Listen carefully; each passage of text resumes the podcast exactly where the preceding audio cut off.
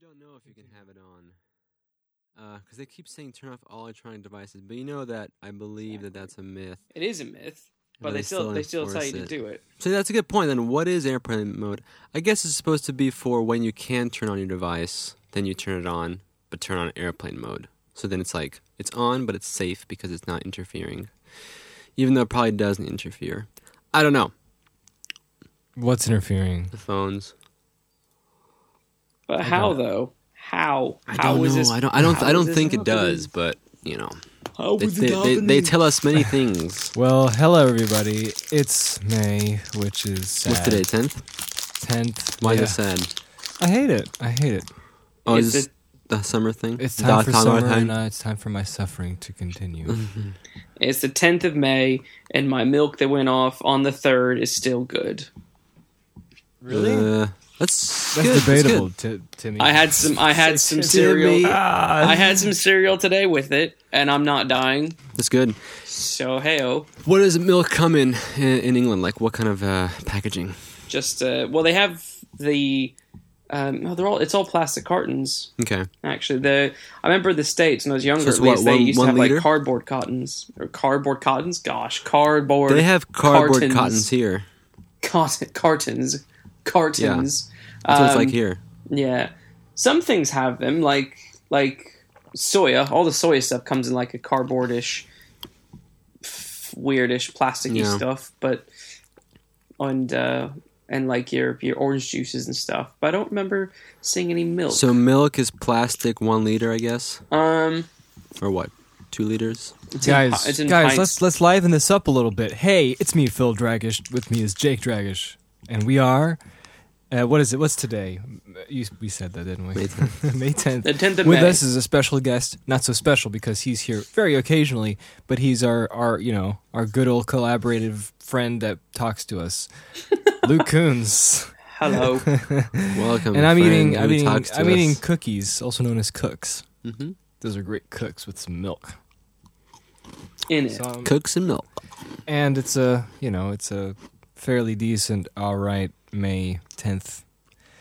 And I'm talking. Yes. So, guys, what's been happening? well, Uh, I don't know. On my end, what if what if when when did we last talk? Like a week ago. Yeah, because Mm-hmm. we're going to put that at the end of our show.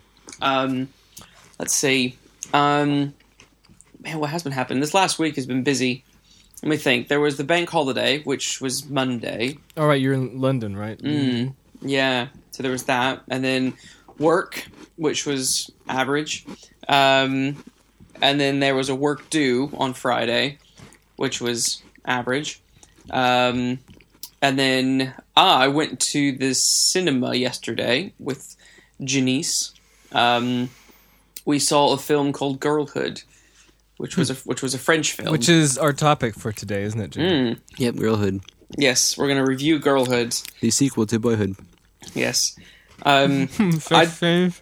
Yep. yep. It was all How'd right. It was a coming of age tale of this girl named uh, Miriam or something of the other. Webster. Um, Yeah, this is the origin story of the dictionary. mm, I'm sorry about all the lip smacking.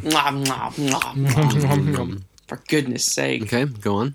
But um, it was all subtitled, so you had to like read it, which was interesting. Um, What a challenge reading. mm, I know, right? You have to read the film.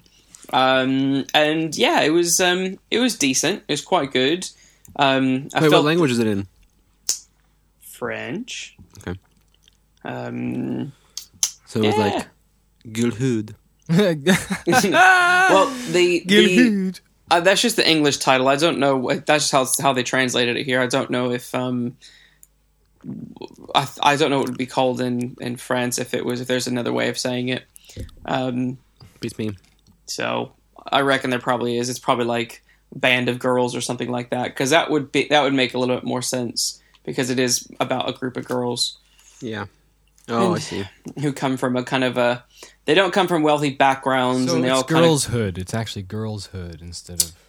yeah So- yeah but it was good it was good So I'm guessing this is related to the Sisterhood of the Traveling Pants. exactly I remember Dude, these are commercials pretty for good that cooks. in on Disney Channel.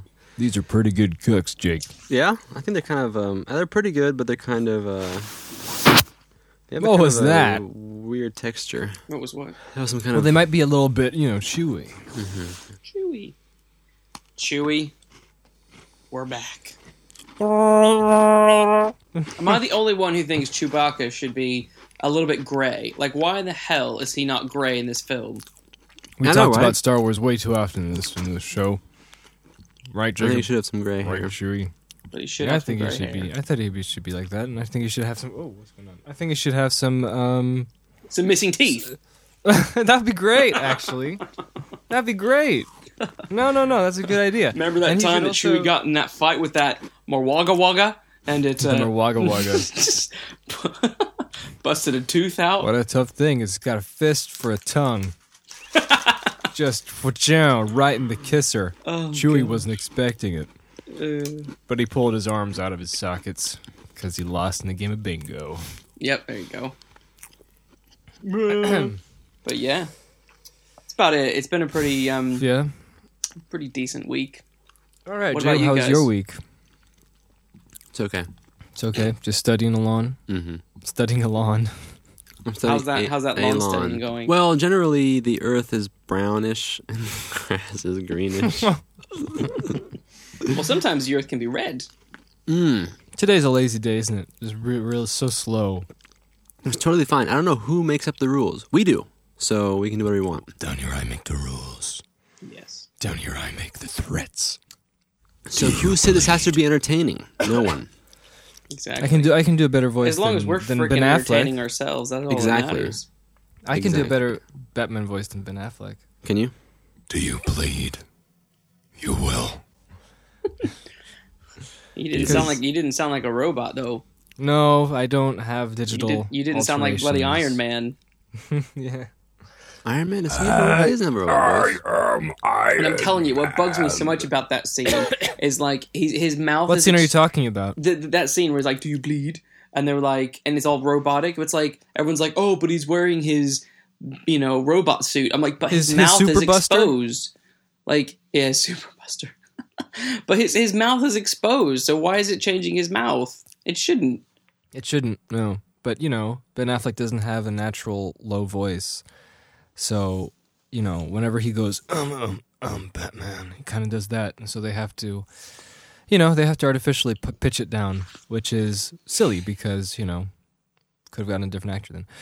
All right, so uh, you know, that's that's that. Uh, you know, Superman versus Batman or whatever, Superman v Batman: Dawn of Justice. It's coming to a theater near you. Not Dawn very of, soon. Dawn of Justice, prelude to the Justice League. Yeah, and the Suicide Squad, Luke. The Suicide Squad. What a great thing. What's that? There. The Suicide Squad is like this band of uh, Misfits. misfits, Jinx, um, who are who are um, hired by this lady called um, Amanda Waller to. They just go and do stuff. Um, sometimes it's it's always a bit questionable what the what the Suicide Squad does. Um, but it, the team it compiles of people like the Joker and Harley Quinn and uh, Deadshot and stuff like that. Right. Um, Right, so remember it's now. they're all they're all DC villains basically, um, and they're doing a film, and it just looks a bit on the And it has Adewale Agbaje weird as you know Adewale Akinnuoye Didn't we talk about this in the other portion that's coming after this? as Killer Croc. Killer Croc. Mm, Remember Killer Croc in the uh, yes, of course. Killer Croc was Yeah. in the Batman animated series. Yeah, and Is he's that what you just said? and he's in this one, but played by Adewale uh, Akinnuoye Agbaje. Is that that how his guy. name goes? Yeah. He was in The Mummy Returns, remember? But isn't Killer Croc supposed to be No! like? Isn't he supposed to be kind of like gray? Yeah, he's kind of short and disappointing. I don't know. I didn't like the picture very much. It's not Yeah. to my style. Hmm. Yeah, But you know, DC is forcing itself to break into the their own universe. because well, Marvel it is drives me mad as so well because they're not connecting their television shows to their films. They're all going to be separate, which I just find really sloppy. That's why, funny why don't they because do the DC we can, universe? What? Excuse me. I'm sorry. Doctor Jacob. Why don't they do the DC? I'm sorry, universe. The DC universe. Why don't they do that? What? The DCU. The They're trying. They're they're they're, do, they're doing But it. Luke, but, but they're if you're have, saying they're not even gonna- connecting to television shows, They're having then- separate ones. So the television shows, like for example, anything on the CW or on NBC will be connected. So the Arrow, the Flash, and the Superwoman girl or the Supergirl show will be technically So that's the DCU TV. basically. Um, There's obviously a possibility of like the Teen Titans show being connected as well. Um, and they did they did drop a hint that Gotham could be connected in the future, but that wouldn't make any sense. Um, It'd actually be DCCU. But this is so TV. stupid, Jacob. Why don't they just combine them all? I don't know. Combine them all. Let the To animals me, out. I don't understand these things. I think it's just you know Marvel started so- Marvel started a tone that came directly out of left field, shook the world set into a tone. yeah, shook the world into a into an like what was he what is it into a tone that was very what was that relevant. No, it was very. I don't know. What the heck are you talking about? Well, haven't you seen? We're gonna have to li- link this again. I think we will have to link it. We linked Avi it once Arad, before. who used to be the CEO at Marvel, and uh, back before it was Marvel Studios, he was, you know, supervising all of these Marvel movies that were licensed, you know, Spider-Man, X-Men, Gotcha. and he, you know, he's not the best spokesperson. I mean, he is because he really, you know, he really makes things sound great, which is, you know, which is an advantage. But what he's saying usually is kind of strange and hard to understand. Okay. It can be a bit difficult. so you should watch this, in my opinion, very very funny. Um, what was that? When they were before they were even filming X Men Three, Avi Arad was in this bonus material. Oh, that guy. I know. Yeah. mean, okay. intro for. It's just funny Fantastic because it's kind of it's kind of like the the, def- it's kind of like the definition of what we call fluff in these kind of making ofs and things because really the video doesn't really show anything. Yeah. It's really like a preview for a preview, and so that, that's why it's funny. I see. and also the, everything he's saying is just so out of you know in the air. It Yeah. doesn't. what what did he say? Like, you know, Scott and and Logan, they're grieving, and then there's a shot of him going, oh. Yeah, put that in, and it's And he goes- so hilarious. and then Logan has to do what he likes the least: be a leader. And you have to get the team back together. We've got the Yeah, to don't get let it together. fall Don't apart let now. it fall apart now. so good. Yeah, But anyway, Yeah. now we have. Kevin Feige, who is, who was funny enough. Uh, we saw him. He was in the. Uh, Wait, isn't it Phage? No. no, it's Feige. Okay. Mm. He was in the uh, table, uh, like production pre-production meeting on X Men One. You can see him. One of the Yeah, he's been- he's been around for ages. Assistant directors, yeah. Mm. Super nerd, that guy. Yep. But he's And, doing uh, all right. Oh yeah, he's doing He's all right. doing all right. He's doing all right. And, So- you know, he just started the Mar- the Marvel thing, the Marvel Did. Universe thing going on, and they kind of pushed for that. Did. And uh, well, there it is. And we just saw the second Marvel movie from the Marvel Universe. The second the, se- the movie. second pillar, the second pillar, the second Marvel pillar, capping off Phase Two. well, apparently Ant Man caps off Phase Two. I've been, I've been, I've been Well, told. then what's the Avengers for? What, just know. some just some bonus thing? I think Ant Man's the bonus thing. Whatever. That was funny though. I have to say in the trailer. Oh, in the Ant-Man Ant-Man, trailer? Yeah. the newest trailer. What happened? I, I haven't seen it. Uh towards Well- the well, it seems like explaining jokes kind of makes them not funny. But at the end, it's like you know the Wasp is there, right? I think his name is Sure. Yeah. or Yellow Jacket. Or, Yeah, that's it, yeah. Suffice to say, And he's fighting Ant Man, but they're all they're they're both miniaturized, right? right.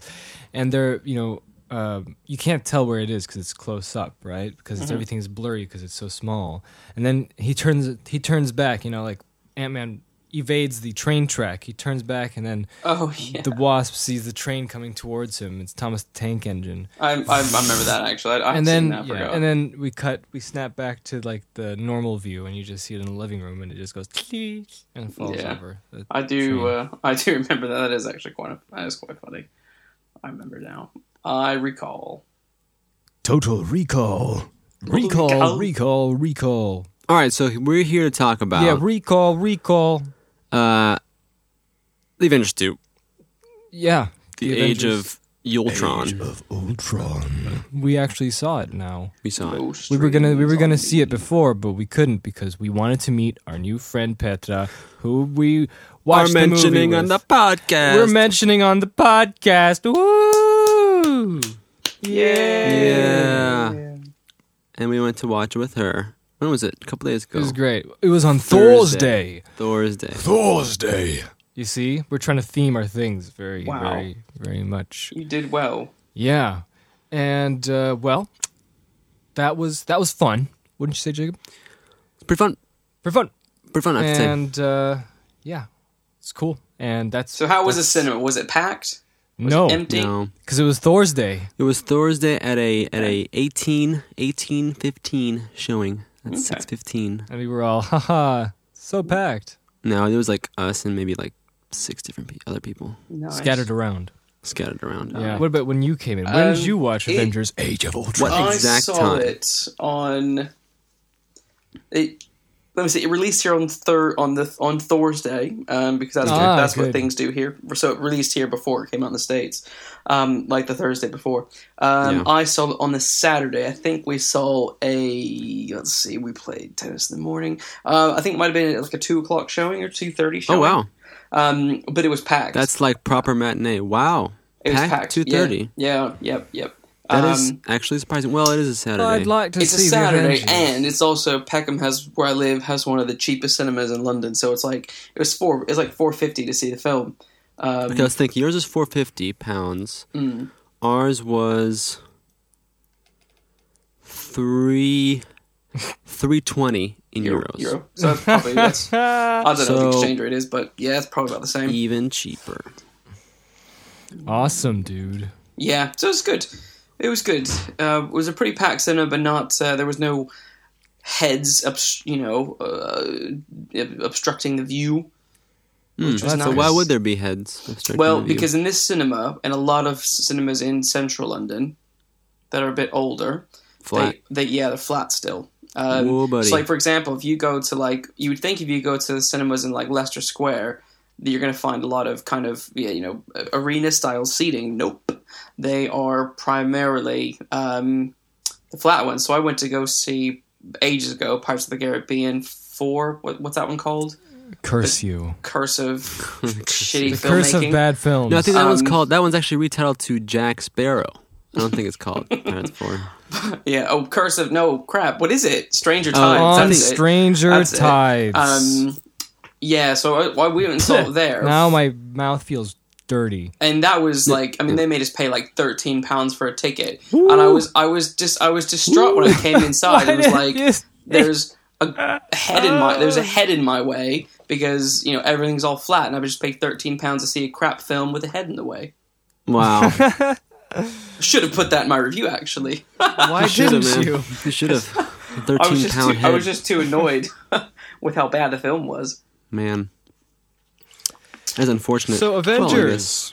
what would you say? How would you say it uh, combined the Marvel films this time around? Let's just get into it, eh? Well, I thought it did. Um,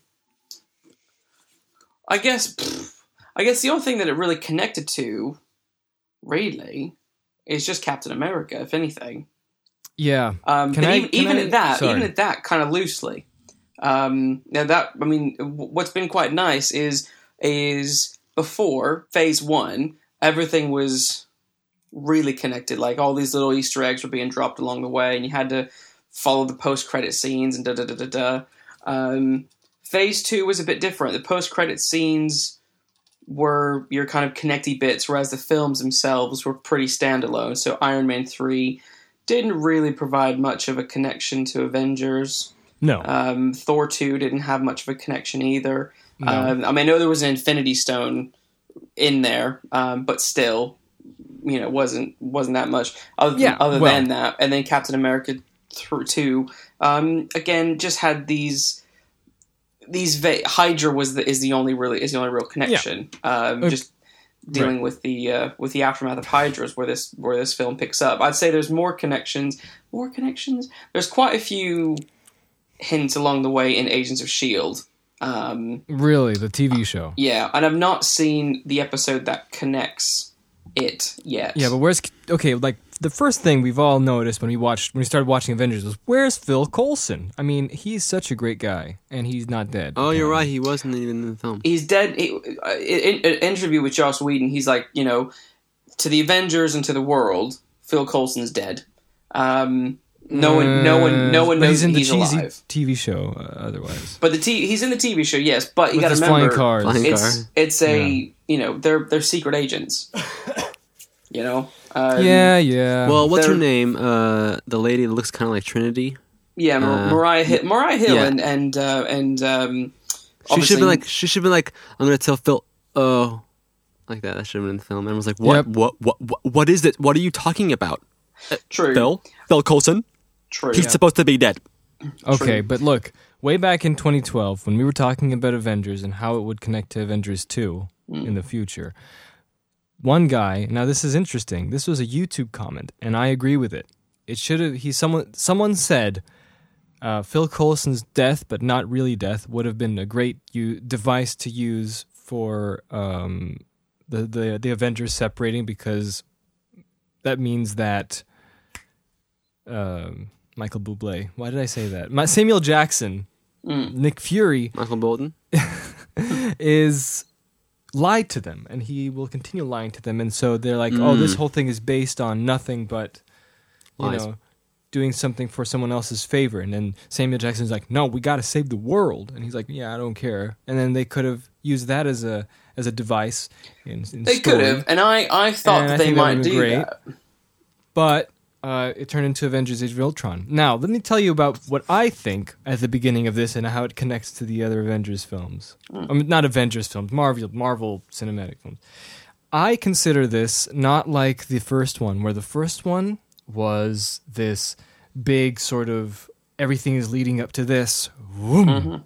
Avengers, bum bum bum ba-dum, right? And they come together as a team, and then they fight the aliens with Loki, and it felt like a big party. It felt like Yeah. you know, you know, we watched all these smaller movies. Now comes the big movie, and it's like yeah, dun, dun, da, and we got to see people interacting and all that. Yeah.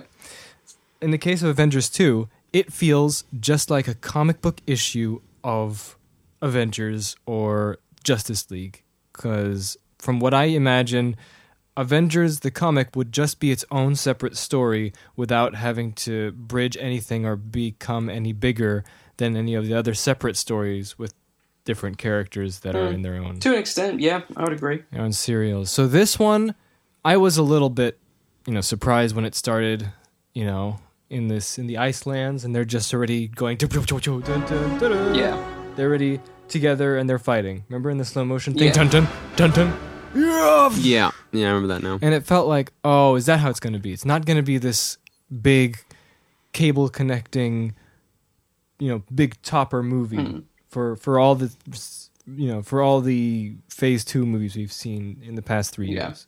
It's actually just going to be oh, an Avengers episode. yeah. That's what it felt like. Okay. So, me. but what? I'm just trying to think. do you understand? What else could I do understand you? But I'm also at the same time thinking. well, what, else could it be? been Think done? about Yeah. this. Where's Tony Stark in this case? Tony Stark doesn't have his house. Tony Stark just has his little machine and Jarvis. His little machine. You mean So- giant, huge Well, building in he New York City? Stark Tower. Oh, yeah. but I thought he was ba- didn't he like default or something at the end of Iron Man? Yeah, no, he, he did a he did a, Iron- he did a Man reset 3. thing. That, that's all. He, he wasn't stopping being Iron Man. He just wanted to start over because that's just Fresh that's what he start. You see, this is what I don't like. These movies continue to sell the fact that it's going to change the entire uh, status quo. I thought Iron Man 3 was going to change Tony Stark's entire, you know, like Approach. perception of life, the universe, and everything, and his status in the well, world. it was. No. I, It I, was- no, no, it wasn't. did. Luke, it was a nice movie. It was a nice Iron Man, Tony Stark movie, and I enjoyed it the second time I watched it. First time I was disappointed. Second time I watched it, great. But they should have advertised it as just dun dun dun dun dun dun dun dun dun dun dun dun dun dun dun dun dun. What you what you dun dun what do you dun. mean? like just an adventure with Iron yeah. Man, and you know stuff happens, and there's a lot of comedy and all that stuff, which is great. I like that. Same thing with Avengers. It says bum, bum, bum, Age of Ultron, and I thought, hey, we're gonna change the status quo. But no, they just kind of reset and it just goes. Dun, dun, dun, dun, dun, dun, You know, Tony's back. There's no repercussions from the third film. Uh, what's his name? Thor's there. There's no talk about whatever happened to him. You know, Jeremy Renner is. Yeah, but there was. Mr. I mean, I, I didn't have a problem with it because But that's the thing. Yeah, I don't I have a problem with it problem either. either. the problem. The but thing I'm just is, saying. what, what Joss mentioned in, in a couple of interviews is like he needed to write a film that you could just see, even if you haven't seen the other films. But if you had seen the other films, it would make sense. Which, for Marvel and their cinematic universe, to, to, to do that is pretty hard. And I think he did a pretty good job on it. Because if you make it, the problem is if you make it too interconnected, you have Agents of Shield over here, you have Daredevil over there, you have all these films, you have another uh, uh, TV show coming out, and Agent Carter is coming back. All this Yeah. stuff is connected.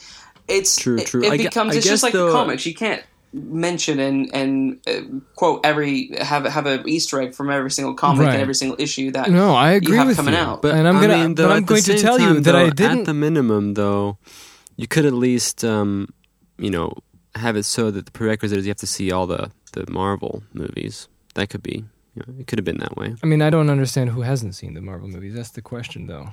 True. You know, I mean- like I'm just gonna Well, watch. I I'm don't just think gonna it watch matters. Avengers two, even though there's the first one over there. that It just we matters easily how watch. how the film's made. Like, so I didn't know that. I didn't know that Avengers Two was made in a way that it was also for viewers who. I know, haven't 'cause I seen. thought- to me, I, I it felt figured the like- whole. I always thought the whole project was that you're supposed to watch all of them because then you get the the full picture. Well, that was my impression, but I guess not not. really. And I don't. I the thing is, you can't. I don't think you can expect fans to go and. s- I mean, they obviously want all their fans. I mean, go you could. I mean, because it's it's a it's a different project. I mean, it's a totally different Yeah. approach. So I mean, technically, you could. You could make all these movies and be like, "Do not watch this unless you watch the other ones." yeah, it's possible. could, and that could be. But the things that that could be exhausting. I mean, let's say. I don't know. Think about it from a. But From I a- thought it was the general consensus that everybody going into but- this but think about it already from a know kid's about point of these view. movies. a, a kid who is maybe just now turning 13 wouldn't have been able to see all the other films in theory. Yeah, well, good point. So who's But- but he's at the same 13 now? time, Parents like, oh, there's a new Avengers film. The parents don't give two craps about the the lineage of the other films. So they're saying, oh, let's go take the kids to go see that new superhero film because they're old enough and it'll be fun.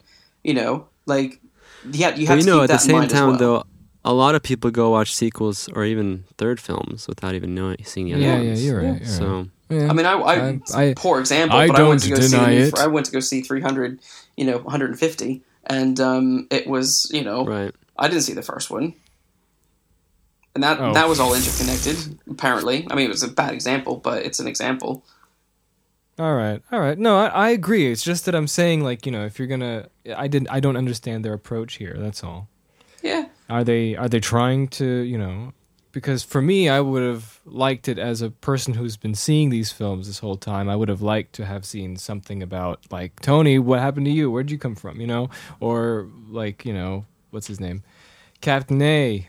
How do you feel about the Winter Soldier problems? You know what I mm. mean? Like, I True, but I then at the they same did time, mention it though- though, the Winter Soldier. At the same time, though, you don't have to, and you can't necessarily focus on all the characters in one film. no, you're also right. So in this film, many. I felt there was more of a focus on characters we didn't get a huge backstory on before, Yeah. like Hawkeye. Hawkeye. I like the good I like the and Hawkeye. Black Widow. Yeah. I like. Well, I don't know about that. Black And, I uh, just, the I Hulk. just like the Hawkeye guy. Yeah. I just like Mr. Hawkeye. But see, those, with those are his- the characters we Hawk didn't really family. hear much about Yeah. before, and now we get a totally I mean, like different. Hawkeye's been totally in. He's been. He was in Thor and he was in Avengers, and his his role in both of those were so tiny. He was in Thor. yeah, Yeah. He was in Thor for about 50, like ten Wow, minutes. I I forgot. honestly, I mean, I, I rewatched the film like a few weeks ago, stupidly, um, and it was. I mean, his role was so tiny. It was like it just felt like a missed opportunity um, because they had Coulson in Yeah, it. but I like. I like though that now they're kind of fleshing out the character. Well, exactly, and you get, that's what you they get a whole do. Different think picture. of Something them. like Avengers, or if they're going to start, you know, adding these other characters to the Yeah. solo films, like Avengers is the only spot where they really have to sh- highlight someone like Hawkeye or Black Widow. Yeah. now. I like that. I think that's cool. Mm. I do too. Because because I, mean, again, you, like ca- you can't focus on every single one No, in one film. No, and the thing is, again, you've had your solo films to, to work on the Yeah. character development because that's Exactly. that's in my in my own review of it. I mean, that's what I was ta- I talked about that as well as is how like you don't really see anything new between kind of Captain Thor and Iron Man. They're still just who they are and who they were when you last saw them. Yeah. But Yeah. you got this this extra stuff with Black Widow and, and Hawkeye, which was um, and and Hulk, And Hulk. which was which was good and enjoyable. Exactly. I thought. Yeah. I would like to see Hulk talk a little bit more though. I was surprised they didn't actually. Yeah, Yeah. especially at the end of the last film when he was like puny god. Like I thought he was going to have a little bit. Oh, of, you uh, mean the actual Hulk, not Hmm. not um No, no, Bruce not Banner. not Bruce. Okay. Yeah. Doc Bruce Banner, Oh, looking so fabulous, t- turns in no ga- no gamma ray something some turns into the Hulk. Isn't he glamorous? So glamorous. Dun, dun, dun, No, no, no, Also no, good. no, It's also good they added more Hulk. Avengers. Okay, well, Do you know Jacob, how cool it would be? I have I have some notes here. I just wanted to Okay. mention what I liked the most, honestly, in Yes. Avengers was we got to see them saving people. Mm. Oh yeah, that's a good right? point, yeah. Captain America is grabbing, you know, poor people falling down from buildings, and he's I like, agree. "Yep, we'll say." Thor is saving people, and I like that so much Yeah. because it was it was both.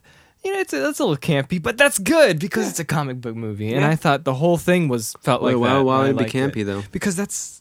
It feels like Thor doesn't have any kind of motivation to be saving people all that much. But then again, Well, I mean, he's a good guy. yeah, but that's what I'm saying. That's he's the that- that's- king. But that's He's- I kind mean, of he's technically in line to be the king, so he should but have that's responsibilities. But Jacob, that's the that's the comic book essence. You know Mhm. what I mean? And I like that. Mhm. I like seeing that. Yeah. and that's what and that was and the entire movie felt. You know, Because the fir- first one was all about Upbeat. just fighting off an army. This one was definitely Right. about saving the people and not having as much casualties, which is yes, which was which that, was that was a good aspect. oh yeah, oh, and you compare that with Man of Steel. yeah, yeah, yeah, yeah. Oh, you compare it with him and Batman. Batman's do bleed? It's like they don't they don't care about the people. I know, right? Oh. They're just they're just they're just ready to battle, Ah. duke it out. Calm down, calm down, guys.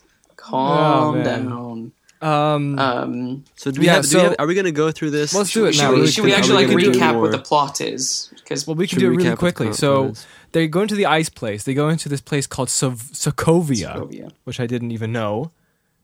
This, I at the didn't- oh, so is it? the- It's a fictional place, then, right? Yeah, it's a Okay. fictional place. We thought it was Slovakia. They- Yeah. I was hearing. Where everyone speaks in an Eastern European accent, even to each other. Yeah, and so so they're so they're apparently uh, invading some kind of Hydra outpost with Mister Hayes from uh, Right, I forgot he was in the, eye film. I thought patch. he Yeah, yeah, yeah. So that's why I'm here to recap the story for you guys while we talk about it. Um, what do you think about that, Mister? Apparently, his name is Baron Wolfgang von Strucker. yeah, And I have no idea what he does. He's dead already, so it doesn't matter to me. true. I was um it was interesting. I thought they were going to do something a little bit more with him to be honest. Me too, yeah, Um yeah. he was just in it for kind of a blip. He was at the beginning of uh, what's it called? He was at well, he's Uh, at the end of of uh Yeah, Civil at the end of uh, Winter Guardians. Soldier. Guardians. No, Winter Soldier. I don't know. He's, He's, at, at the I end thought of he was the, at the end of Guardians. No. Who was at the end of Guardians? Oh, the Old Duck Howard. was at That the was end. Howard. Howard. Howard the Duck, man. Ron Howard, the Duck. Yeah, Um, but I, I thought he was going to be longer in the film. But you know, whatever. Yeah. So I mean, he. I mean, yeah. I thought he was going to be in it a little bit more, but his obviously his role was quite. I was just not sure who's who was he. You know, It's he all. didn't like the Avengers. it's, clearly, It's all. No, he, he was Hydra. He, he was Hydra. Um, Hydra, So that's what that's what I'm saying. This one, if anything, connects most to Captain America because they're continuing to take down Hydra people. I like that. I like that though that Shield rebooted and now Shield has to start from the ground up Mm. and basically we're left with the Avengers yes. and uh, Hobo Samuel Jackson, aka Yeah. what's that his name? That was hilarious when he came in. What's his name, guys? Nick Fury. Uh, Nick Fury, Nick right? Fury. That's cool because now it's just it's up to them. Like now the stakes are even higher if you look at it because now there's no backup. There's no backup.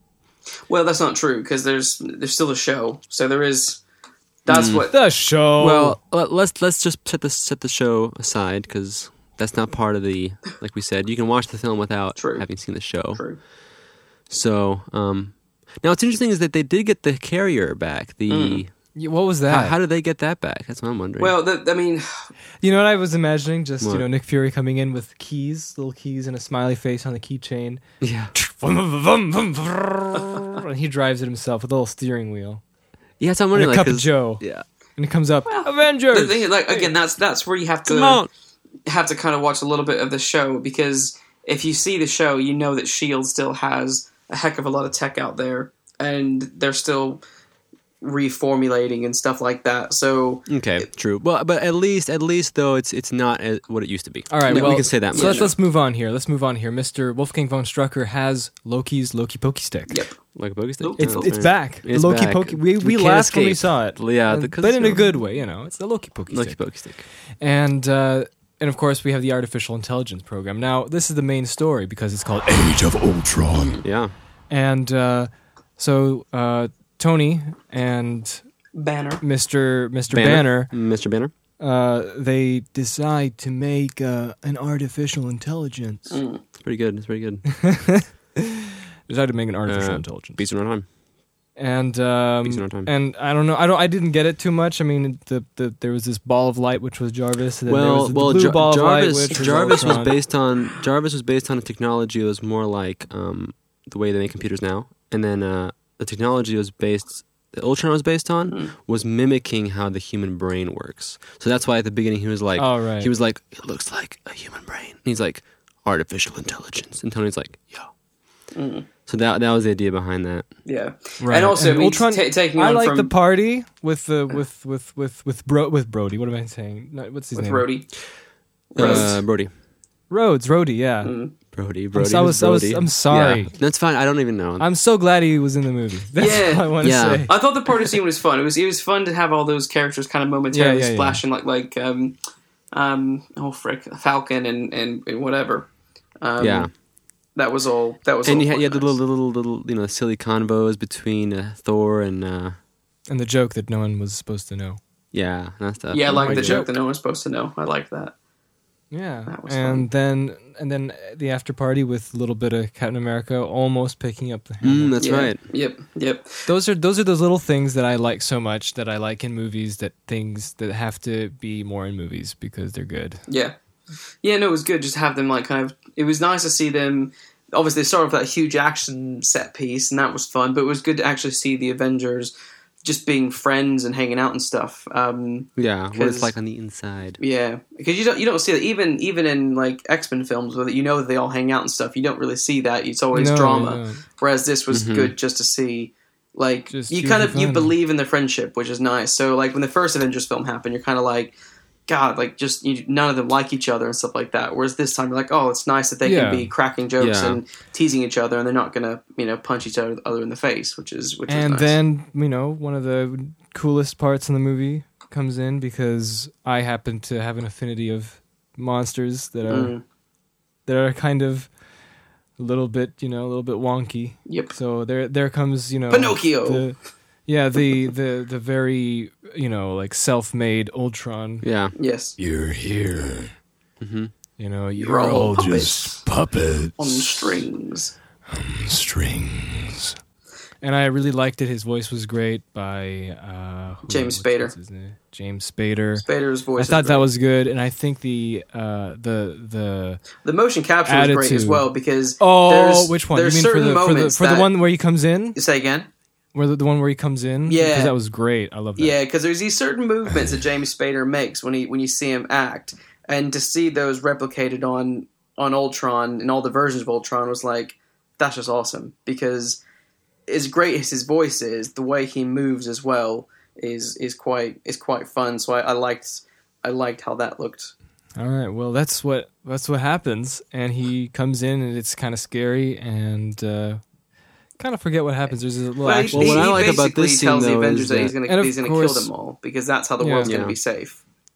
Well, I like in this scene. What's cool is that um, it creates a real sense of a threat because he uploads himself to the internet. If I'm not mistaken, Yeah. at this point in the story, Yeah. and so that is where you're like, oh man, technology sucks. It's so terrible. 'Cause, like, because it causes such a big problem. I mean, like Tony Stark created this guy, right? And Mm. he used all his brains and all his wits to create this artificial intelligence. And in the end, he uploads himself to the internet. It's like, how in the world are you going to stop this guy now? Where he's just like he's in every single crevice and every single computer. Mm. Um, so that that was cool that it Okay, creates but a you know kind what of else like was- real threat. yeah. in the You know what story. else was cool? Because usually a lot of movies they, they there's a threat, but it's like oh whatever. But here you're like oh no, what are you gonna do? Mm. Yeah. Um, but he was supposed to be made by Hank Pym, who was the original Ant Man, played by Michael Douglas in the new Ant Man coming. Yeah, but out. it's the movie, so yeah, you're right. But I'm just saying, you know, again, if they well, wanted apparently, to, apparently, there's this theory popping about um, for example, Thor, the new one. What's it called? Ragnarok. Ragnarok. Well, apparently there's a there's a, a a clone of Thor called Ragnarok that was made by Tony Stark. Again, so now they're going to make him make well, by, made by Ant Man. that's that's a that's a rumor that that could Why be, not that just could do be that? Because at least at least you can switch some things. Yeah. it doesn't always have to be Tony Stark. yeah, no, it, it you know it works. I think. I mean, cool you exec know. with the heart of steel. As Iron Man, all jets ablaze. He's fighting and smiting with repulsor rays. Amazing armor, With Iron Man. a blazing bomber. Iron Man. Yeah. Yeah, no. I, to me, it, yeah, there's some changes like that that I really don't mind. Some fans are gonna be like, "Oh my gosh, you're not respecting yeah. the source." But I, you know, I thought it But was. if it works for the story, It I mean, worked. that's the thing. That's, Yeah. that's but the that's thing. the thing, isn't it? Like Yeah. getting mad about that kind of stuff doesn't make a lot of sense No. to me. So yeah, there's a there's a little bit of a fight going on, and then oh yeah, and then there's also the thing with uh, with uh, Bruce Banner and, uh, well, no, no, Scarlet Scarlet. no, you, no, but you were saying that. But earlier, you said that you told me, oh, they're setting up Civil War here, right? With uh, Oh, that's that's later on, Jay. We have, can we can we move on with the Yeah, let's story? go on. I see While I I'm go not with the the, story, I'm trying to get through the story, man. So what happens after that? Uh, they go to the base of arms dealer. You'll oh yeah okay okay okay. Uh, Ultron uses the resources in Strucker's Sokovia because to base to upgrade his rudimentary body. Okay, so yeah, so then um, Ultron goes off to uh, build his new body, mhm. his his Ultron, you know, armor body, Mhm. and he takes, I think, the two the, the twins, the the twins, twins, yeah, yeah. Magneto's children. Yep. Really? Yeah, Well, they're not. They're not in this, obviously, but yes. Oh, didn't know that. don't you remember in Nope. X Men: Days of Future Pants? He's like, you know, Quicksilver, same character. Oh yes, yes. He told me that. I, I can't connect because it's two different Yeah. actors. So It's just too bad. It's just such a shame. Mm. Would have been would have been fun. Would have been fun to just if it was connected or together. if it was Yeah. the same actor, because then you can put in Magneto. it's true. I don't know. Luke's a little silent here. Well, it's just it's just not going to happen. So No, it's not gonna happen. but Hey, Spider Man. yeah, but X, X, X, the current version of X Men will never connect to the Marvel MCU. It just won't happen. too bad. They'll, I mean, they'll at re- least if, Wolverine. Never if say never. That, I mean, like that, at it'll be a least. Wolverine. Just have Wolverine in there, just uh, just for fun. I just that's all I want. I be just want the fun. fun of it. I agree. but it's not going to happen. Unfortunately. Well, that's because people are being butts. So anyway, Ultron shows up and he's big Ultron. You know, he's he's Ultra Ultron. Well, not yet. He's just you know medium Ultron. Yeah. Now I have to tell you, this was a complaint of mine throughout the entire thing hmm because I thought it was. Age of Ultron. I thought you know Ultron would uh, would have achieved a bit more Mhm. in, in in the movie, but uh, overall in the entire film, Ultron kind of kind of bumbles around in a way, kind of escapes from one area to another, and and tries to do something, always gets stopped, Hmm. To some extent, yeah, and and, and that, that kind of disappointed me, yeah.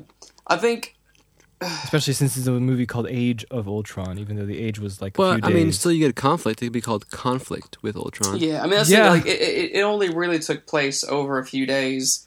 Um, and he just like he goes to Latveria. Where was this again? He was, he goes to not Slovakia. he goes to uh, Wakanda, which is um, in Africa, where the Black Panther is supposed to be from, to get the Yeah, yeah. vibranium or whatever it is, that metal. Mm-hmm. And then he meets Andy Serkis, who's been doing gorilla research again Yep.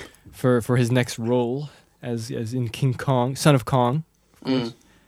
Yeah, And uh, yeah, there was a there was a pretty cool moment there. Yeah. And I really liked what I liked about Ultron was his his his wits and his all that stuff. It's, Mhm. it's like Tony Stark, which is perfect because he's you know made af made my own own, own image. Right. True. yes. And so I mean, i- what- in the in the length of time, I mean, yeah, he did do he did do quite a bit. I mean, he in about two days' time, he went from being a, a you know bucket of bolts to uh, you know pretty strong metal dude with a pretty massive Sure, metal army. sure. um, who is Yeah. Who is about to destroy the Earth. I mean, he did do quite a lot in a small period of time. I think what would have been cooler um, is if um, his menace and threat would have been a little bit more subdued. Um, make it a What, more. what do you mean by that? Well, I think it happened all too quickly. Um, I would have liked Ultron to have been a, a growing threat rather than just like, here's the threat, we got 48 hours to destroy it.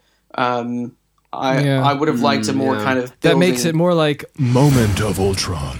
yeah yeah more kind of building would have been would have been nice. Um, yeah, and just have different stuff. So anyway, while we're in uh, Zambimbia, or wherever that place is supposed to be, I keep forgetting Wakanda, Wakalaba. Wakalaba, Wakanda, and Andy Circuits gets his circuits. Andy Circuits gets his circuits removed. Yeah. His his his uh, his uh, his appendage, one I of his appendages Yep. falls off. the Star the Star cool. Wars reference. What, but it was a good it was a good moment. I liked it because I didn't expect it. It was good. So there you go. True. But what I didn't like about Ultron again was his.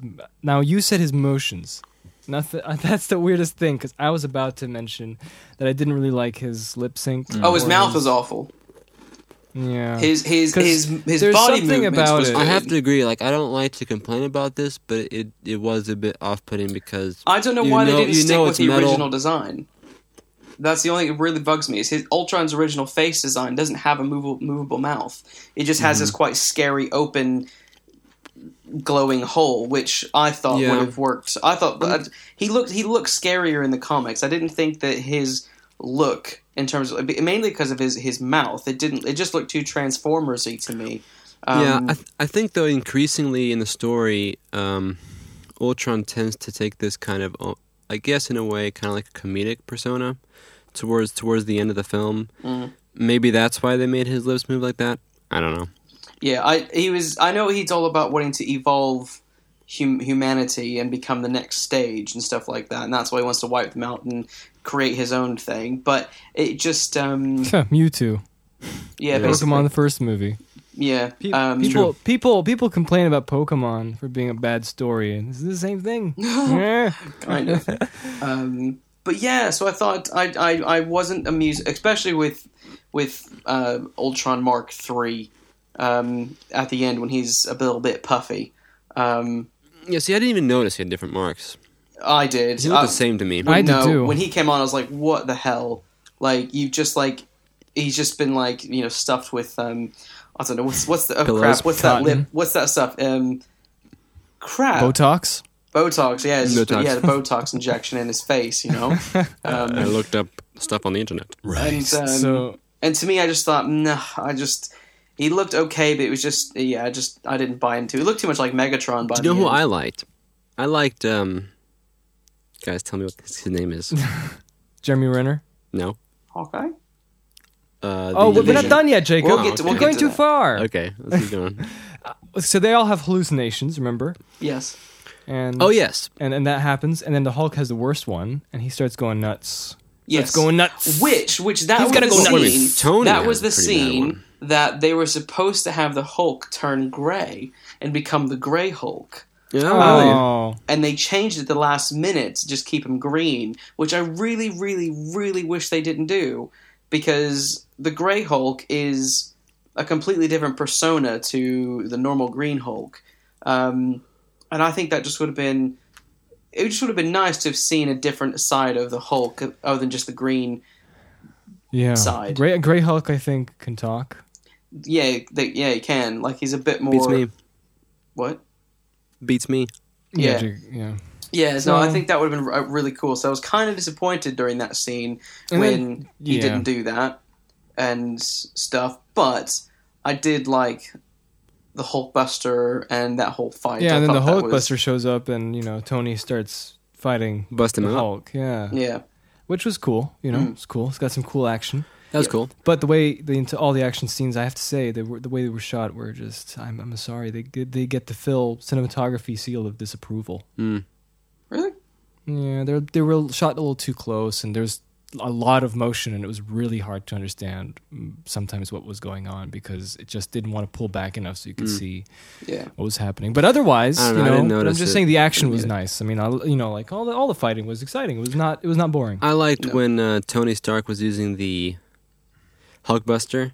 Total contrast to the way that Scarlett Johansson does it. Like you know, Tony Stark basically in that Oh, yeah, scene, he's he trying to- becomes he becomes the babysitter who doesn't want to become the babysitter. and He has no clue how to handle the situation. and he does the complete opposite, which is beating beating up the Hulk, which is just you know Yeah. encouraging him to get ang- more angry. So right.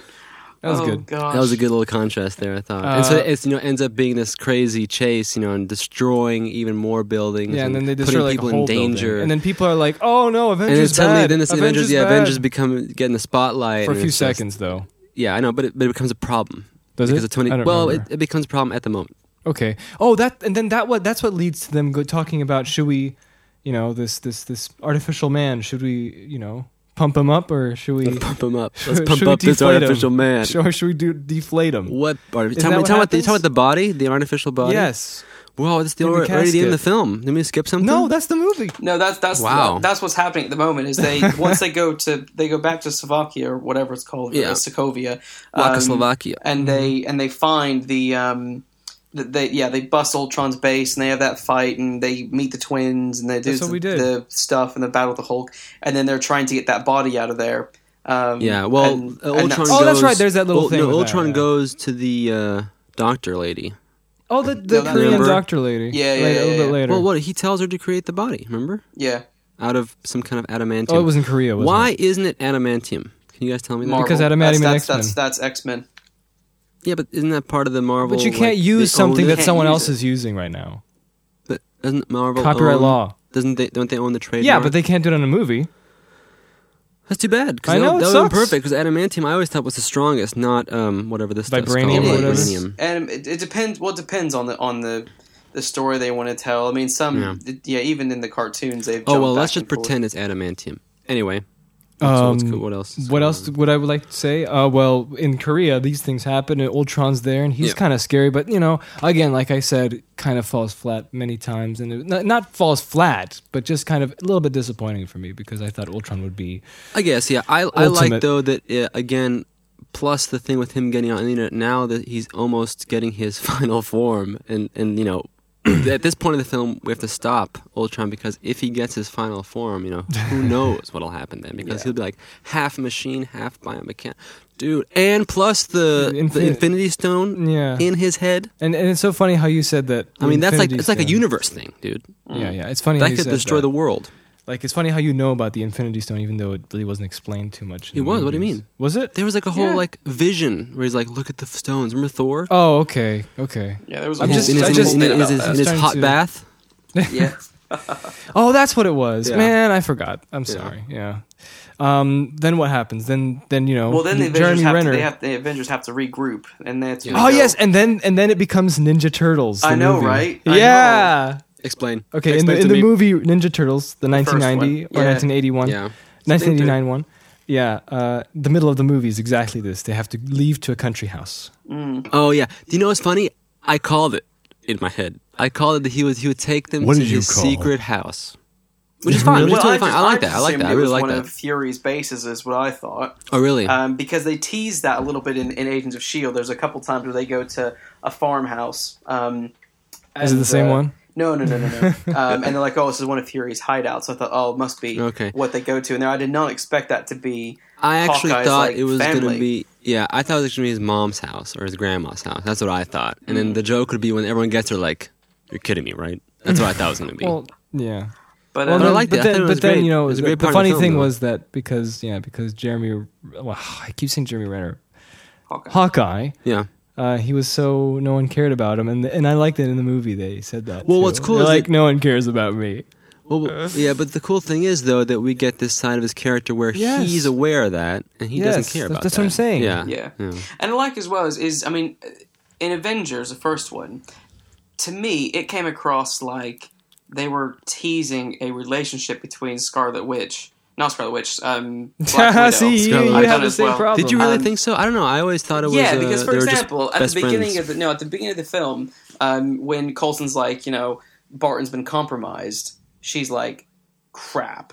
And then when they're having their little conversation, when he's come back to normal, you know, Right. it just it just teased it slightly. They easily could have taken it into I a don't know. relationship angle in this film if they, they didn't could do have, this but I'm way. glad they didn't though. Oh, I, no, I, I am too. I thought it was a lot. Uh, it was it was a lot nicer to see them actually just they're just best friends. Yeah. and she's invested in his life and vice versa, and she knows his kids and his Yeah. wife, and it was just like, oh, this is This is quite nice, actually. So They're- anyway, they're they all hang out for a bit there, and then there's a there's a little a little kerfuffle with uh, Captain A and Tony S. Mm. the And Thor, and Thor's just like, guys, piss off. I'm gonna go do some stuff. Like he just left. I'm didn't he? going to go. Yeah, to a hot bath. yeah, and then and then there's this whole developing relationship with with with Bruce Banner mm-hmm. and Scarlett Yes. Johansson's Which I thought was character. quite nice as well. Natasha. Romanoff. I mean, Yes. I liked. It's- okay, you a- liked it, but you, our friend Peta didn't like it when She we were like it? watching. She's like, "Oh no." No, the thing is, it's a bit of an thought odd couple, but at the same time, like, I appreciate that in a in a superhero film in one of an epic like these these are supposed to be the epic toppers to all of the you know phases or whatever. Um, it was actually quite nice that they fit in.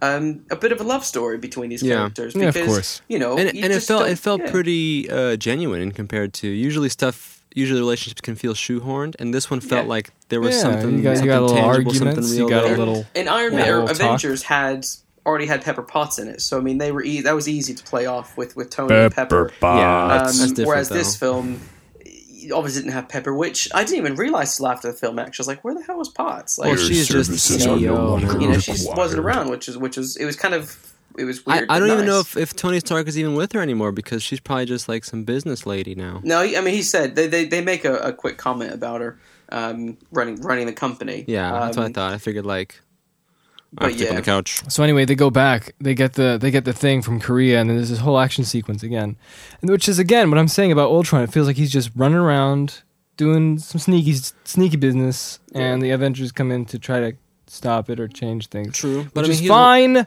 But I'm just saying that it would have been nicer to have seen something a little bit more.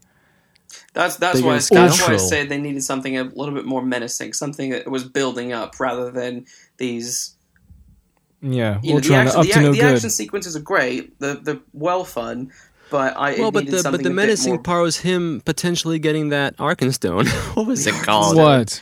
Infinity Stone. Yeah, That's that's the threat. the Arkansas is one of the Infinity Stones. Yeah, if he if he gets the Infinity Stone, It's true. It's true. terrible times. I know, I know, It's true, I, but I but- didn't get that from the movie. No. No, I, I mean, didn't I- think of I- it like that. I did. I think it was. I mean, you know, I, I- it was it was there, but I because of because the way Ultron is and because the way the the comics are, I it just he just he's a bit more. It, I don't know. It was it was very fast. The thing is, yes, the film was cut quite a bit. It's supposed to be like three hours long, apparently, and I think you can tell that with the final cut. That's the way I hmm. felt when I was watching. I thought there is so much happening, and we're jumping all over the place that I'm feeling like there are certain bits that we are fortunately missing out, and that would help Yeah, improve the story.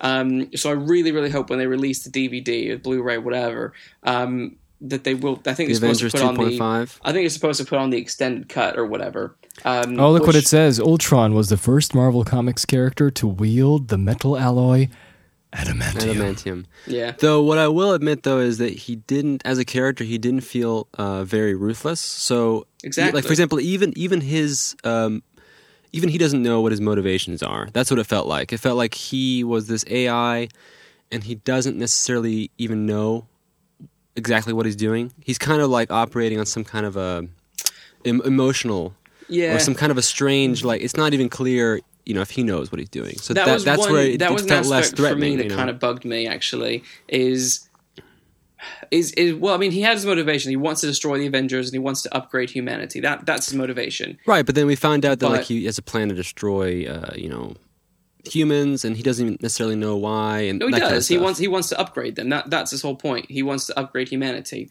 and that's Mm-hmm. why he's building that that body because he wants to create the next step because humanity's flawed and the Avengers are flawed. So he's just going to wipe them all out and create Right. something new because he's the super intelligent one who can do so. right. Um, that's that's his motivation. But um, crap, where, where was I going with that? Um, Because I remember though when he was about to plug himself, while he was uploading himself into that um, biomechanic body, yeah, the the what's her name, mind reader, Russian girl. Uh, she was reading his mind, and he was also kind of like wondering where is she getting all this information from. So that, that's where I got the impression that he doesn't know necessarily. Um, I think it was Exactly he didn't realize that she because the, the the body was is there is it's there it's it's not human but it has tendencies or whatever how, whatever you want to say. Um, I think because she, he couldn't, she couldn't read his mind when he was just the metal man. Yeah, yeah. As he started to, The middleman. But, but when she become was reading his mind in the biomechanics What are you guys suit, talking about? I She was lost. beginning to to see stuff that even he wasn't aware of. That's what my impression. I Wow, could be wha- wrong. what metal man? I, don't, I don't think it was unaware. I think it was he's like she's seeing his whole plan, and, and they're just Right. pawns. He's just using them to to gain this, and he will eventually destroy them all. Okay, Um, I guess I looked too much into that scene.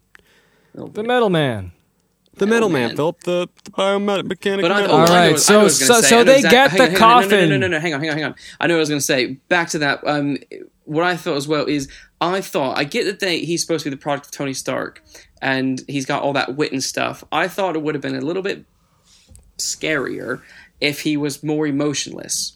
Because Yeah, I for agree, example, totally. Oh yeah. um, uh, what's his face, Spader, when he's in the show called The Blacklist, um, he's freaking awesome in this show. He's like he's he's human, obviously, but he's just he's cold, he's ruthless, he's scary. You never he's he, he literally he'll just sit there and be talking normal and just blow your head off, and then just carry on talking normal. It's like it, that's who I envisioned um, Ultron to be. Um, That's what I thought at the beginning of the film as well. And he, but he was just so there was too there was too much. I know Joss Whedon likes his comedy, and Joss Whedon is a, he's a good director and he's got some good stuff. But there was too much humor for Ultron. Um, yeah, I agree. and that's that's one uh, was one bit that did bug me. I wanted it. Just he yeah, needed to be more cold. Yeah, joshing because towards, towards the end, it seemed like Ultron was he was kind of messing around uh, a lot of Yeah. the times, which is fine. But at the same time, he wasn't. You know, he wasn't being cold and Yeah, calculated. when, like a- when his like a plan was falling apart, he wasn't. It, it seemed like he was just, you know, it just yeah, it was too.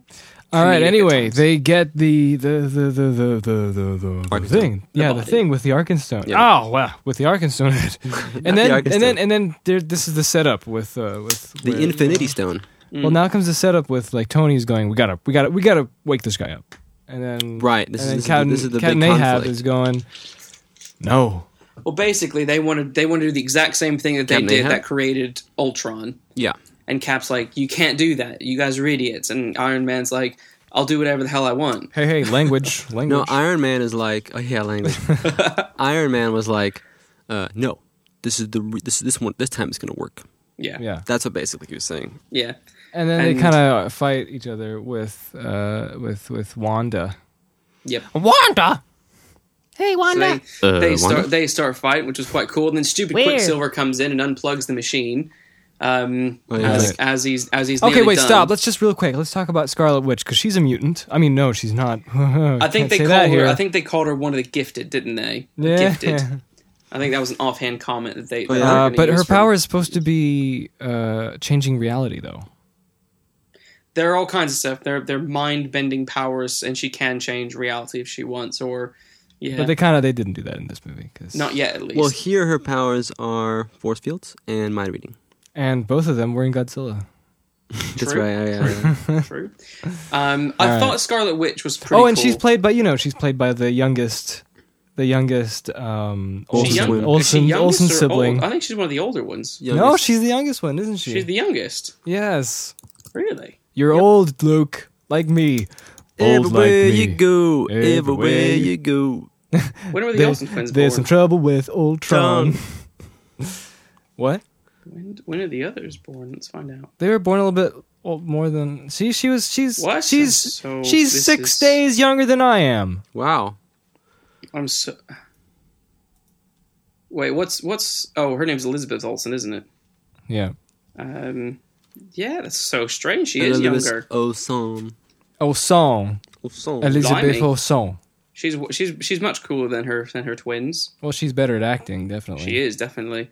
Um, Anyway, Yeah. So anyway, she I thought she was cool. I thought there was a lot of there was more development and more interaction with her, which I liked. I got to be honest, I didn't care for Quicksilver. I thought he was Well, that's okay because the movie didn't either. well, but, because but at he the end, worked though. Spoilers. He worked though in that their relationship as siblings kind of that That it works. kind of helped we because are towards going the to end we go have over that. there to uh to place. In Yeah, the end, no, we right. have the despair where he dies. Despair. yeah, spoilers. So you know, Um, what do you mean? Everyone, this is this is a whole spoiler Yeah, thing. You never know. You know. You know people like. All yeah, right, so no, wait, okay, so, so spoilers. so Thor comes down dies. from the heavens, like you Jarvis know, becomes a human. like Oh, hang on. wait, Thor comes down like like Elisha in the Yes. Bible. He's like, I have a vision. well, yeah, Speaking of which, there was a lot of Bible things. was there? Did you notice that? I didn't. He's like, you know, Ultron's like, I will smite thee in thy hands and Oh, really? thing, and you will know I am the Oh yeah, you're right. There was, wasn't there? There's a lot of God references and stuff. Mm. I remember that. Yeah, it's like three. yeah. Three. Um, yeah. So Thor Thor comes back from his his bath Yeah. That's a hot with, tub. scrubby with his scrubs. bath with with Doctor Selvig, which you know. Oh, hey, right, with Stellan Skarsgård. Mm. which I I read that that whole scene was supposed to be cut out completely. Well, Um, it could have been cut out, in my opinion, because I um, just. It could have, but at the same time, what they said they were going to cut the as, scene as, out as and Petra said, have. uh, who was watching this with us, it's just it was just an excuse to show no shirt Thor. Look Well- at my pecs. Probably, but at the same time, they said there was a lot of that scene that they cut that they didn't really want to cut, but they they cut the scene down quite considerably because during I think it's during that scene that Loki is supposed to make an appearance as well. Forget Oh, it. I'm I'm so so glad glad Loki was in the movie because we had enough of him. He was I already in like five movies. True, But um, no, you have to admit though. I mean, at least that scene with Thor. I mean, they could have done it differently, but they had to explain a little bit for people, like you said, the the Arkenstones. Yeah. If it Yeah. wasn't, if it wasn't for because that what- scene, what people- you would what- have to explain it through some kind of rhetoric or something. yeah, what they were going to do is have Thor just randomly turn up with the answer to the solution, Yeah, and I think that would have been really lazy and it would have been lazy because at least this way it ties into. Remember that. Um, Turns into pecs. no, because everyone's kind of having visions and things like that, so you can kind of lump it into that vision thing. That's Yeah. what I saw. So it's like, okay, Yeah. All right. why not? Well, then he comes in and goes. and turns the vision on. yeah, I thought his name was the Overseer. I forgot. No, it's the vision, um, and that was pretty awesome actually. When he Stuart, was Stuart when- Beattie's there. He's when what? Stuart. That's his name, isn't it? Who? Paul Bentley? But yeah, I, I don't know what I was saying. I don't know. You're Stuart something. Stuart Um, So Thor returns. Thor I returns. see what that was. Oh God. Um. Thor yes. returns with the good news of the Infinity Stones. Stuart Beattie, screenwriter. I'm so sorry. Gotcha. Gotcha. Yeah. So the Vision wakes up, which was Yep. cool. Oh, they're making Um, 3001, the final Odyssey. What All is right. that? Doesn't matter. That's not the theme today. Okay, sorry. Let's focus. Um. Yeah. Anyway, turn the Vision on. That was pretty cool. Um. When he's like standing there, like looking at himself. what in I the like to, yeah, I'm sorry. Was was was pretty cool. Um, and then uh, okay, and him Vision as well. Like he's artificial guy, and he's got like human stuff it- to him, but he's got he's not like full of emotion. He's like he Oh, you're quite, right. You're right. quite somber. Are we talking about the red guy? Yes, we're Yeah, talking Okay, about yeah. I like the red guy the Overseer. because this he's guy, this guy brings an element in the film where suddenly, see, we're we're we're we're, we're in this conflict, right? And uh, Ultron Yes. could get in possession of of this Arkenstone, like we said, but the good news is Stuart that Beattie comes. he combines it. He combines it with the with the computer of Jarvis, who is you know differently Stuart programmed. Beattie? He's on the side of humans, Sorry. but at the same time, he's also kind of like this uni- universe force, right? He's one of the Guardians of the Galaxy. He's one of the guardians. So we're like, yes, he's on the side of life, like Yeah, he says. So this brings in the element. the of like, Archangel We can do this. You know what I mean? see biblical themes. yeah, and see, we, we can do this, right? And so that was cool. I liked Yeah. I liked the Vision because he looked like a superhero. Yes, I like that. And, and they weren't afraid to just give him a cape. Yeah, yeah, I, I liked that. I liked that he just turned and looked at Thor, and then just gave himself a cape. I thought I know, that was it's great. hilarious. Yeah, because That like, was oh, it's like you guys are dressed up like this. Uh, and of course as well. yeah, and of I see there is no uh, awkwardness. I know, right? He just did it. It was it was absolutely hilarious. and the fans, uh, uh, and the fans obviously made lots of gifs of this already. With, where, Really? he, where he takes his hammer. Yeah, I You know. know, Hang on. That oh. was that was where the joke really, really paid off. Actually, was when that go back to that scene where all everyone's trying to pick up the hammer, and then he he's the vision's like, "Come on, we need to go," and then he's just sitting there holding the hammer, and Thor's just like, "Shit, Yeah, yeah. Language. language, Captain." The captain wouldn't like that. he wouldn't. But I like that um, because it ties in then to this thing that you can then you find out, or then you kind of realize that Asgard Is not are they're the protectors of I don't know what realm that that realm I Asgard? suppose right Midgard Asgard, or which is connected whatever. to these universe stones. That's that's And all so then- explained in well, roughly explained in. Uh, But then it uh, feels in good the 'cause third- then- in the because then film. Vision film. is on the same side as Asgard, so to speak. I mean, it's like it's connected to these this whatever these stones represent or something. But Yeah, interesting. So then they Yeah. go. Then they go to Act Three, and they they fight Ultron with the in in in Slovakia, not Slovakia, and the Yeah. and the thing and, and the thing goes up. A part Yeah. of the city Yes. goes up, and they they do a lot of fighting, and then um, Mr. Jeremy Renner. which again, I was. He's I- like that was, everybody's. was- This is everybody's favorite line, I think. The one where he's like, "Look, when he's talking to Scarlet Witch. yeah, yeah, I, I Ah. agree. That that line was hilarious. there's robots shooting lasers. We're in a, Oh, we're, we're in a floating city, and I'm I have a bow and arrow. And I have a bow and arrow. None of this makes any sense. Yes. that was a good that's line. that's That that's was a, good. that's a Whedon line. Whedon, Whedon. Yeah, I, that was that one to me. That one was really good. That was that was good. But I was also again, I was I was kind of annoyed when it just came down to Ultron's big plan was to throw a meteor at the Earth and kill everyone. So I just thought, Well, you know what you have to do? Duck and cover. Duck and cover. Uh, Low to the ground. Duck and cover. the bombs are coming down. Yeah, that is true. Like I, again, like But- that's what I'm saying. then- they needed then- something then- a bit more building and a bit more menacing. Yep, like yep, yep. If that was going to be the overall game, that should should, should have been the game from the beginning, and it should have been Hey, building. To yes. that, Did you know that feel like Ultron is a distant relation to the Cybermen? I know, right? He is. They kind of came out in the same time. Well, when did the Cybermen came out? Like, when was the first 60s. appearance of the Cybermen? In the Must have been- 60s? It's, it's in the first Doctor. Because Ultron was in the 60s as well. Huh? Yeah. So they're- probably. they're- Wouldn't be they're- surprised. They probably They're of the same ideas from that. To woo, to woo. So there's lots of fighting, and then there's lots of rescuing of people, which I think was so underplayed in many movies, and I'm glad to see Yeah. it back. I love it. Yeah, Well, it's great because we get these because Shield now, you know. In oh the yeah, past, and, then, and 'cause- then there's a whole side plot where where where I keep saying Scarlett Johansson. Black Widow comes and takes him back, and she goes piggyback riding. Hmm. dun, dun, dun, dun, dun. I don't remember. Dun, dun, dun, dun, Yeah. dun, dun, dun. Dun, dun, dun, dun, dun, Yes. dun, dun, But what's nice is that we get this uh, totally different image where Shield, as we saw in Captain America 2, has this complicated history. Yeah. And we also know that that uh, then we find out later that Hydra was involved, and plus, you know, there's a lot of shady stuff going on in Shield. But here we get a totally different image of Shield, where Yeah. they're completely saving everyone, and Yeah. you can see you can see that symbolized by those ships that have those seats. You know, this has Yep. nothing to do with any kind of offen- offense. Yeah, this is a complete. Yeah, defense and a complete rescue mission.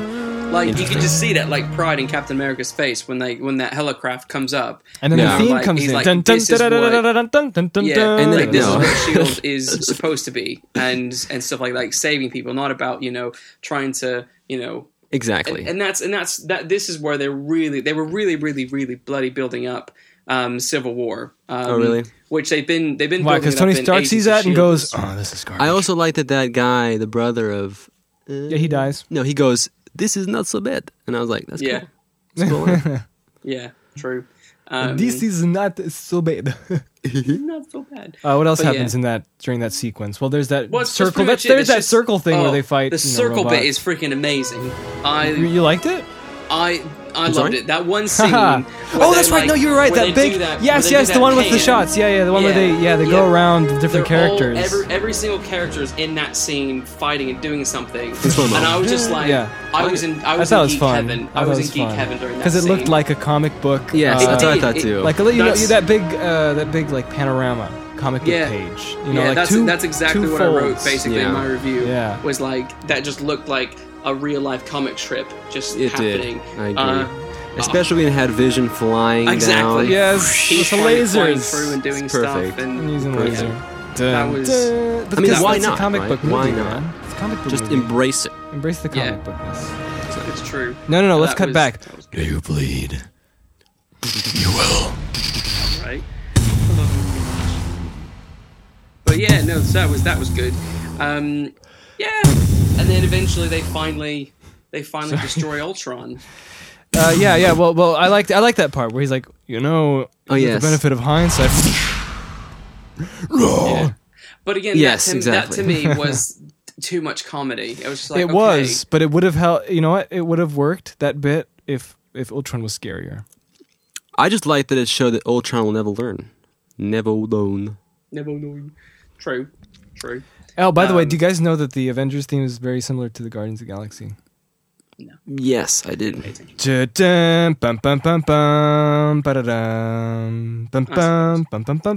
Nope, you're wrong.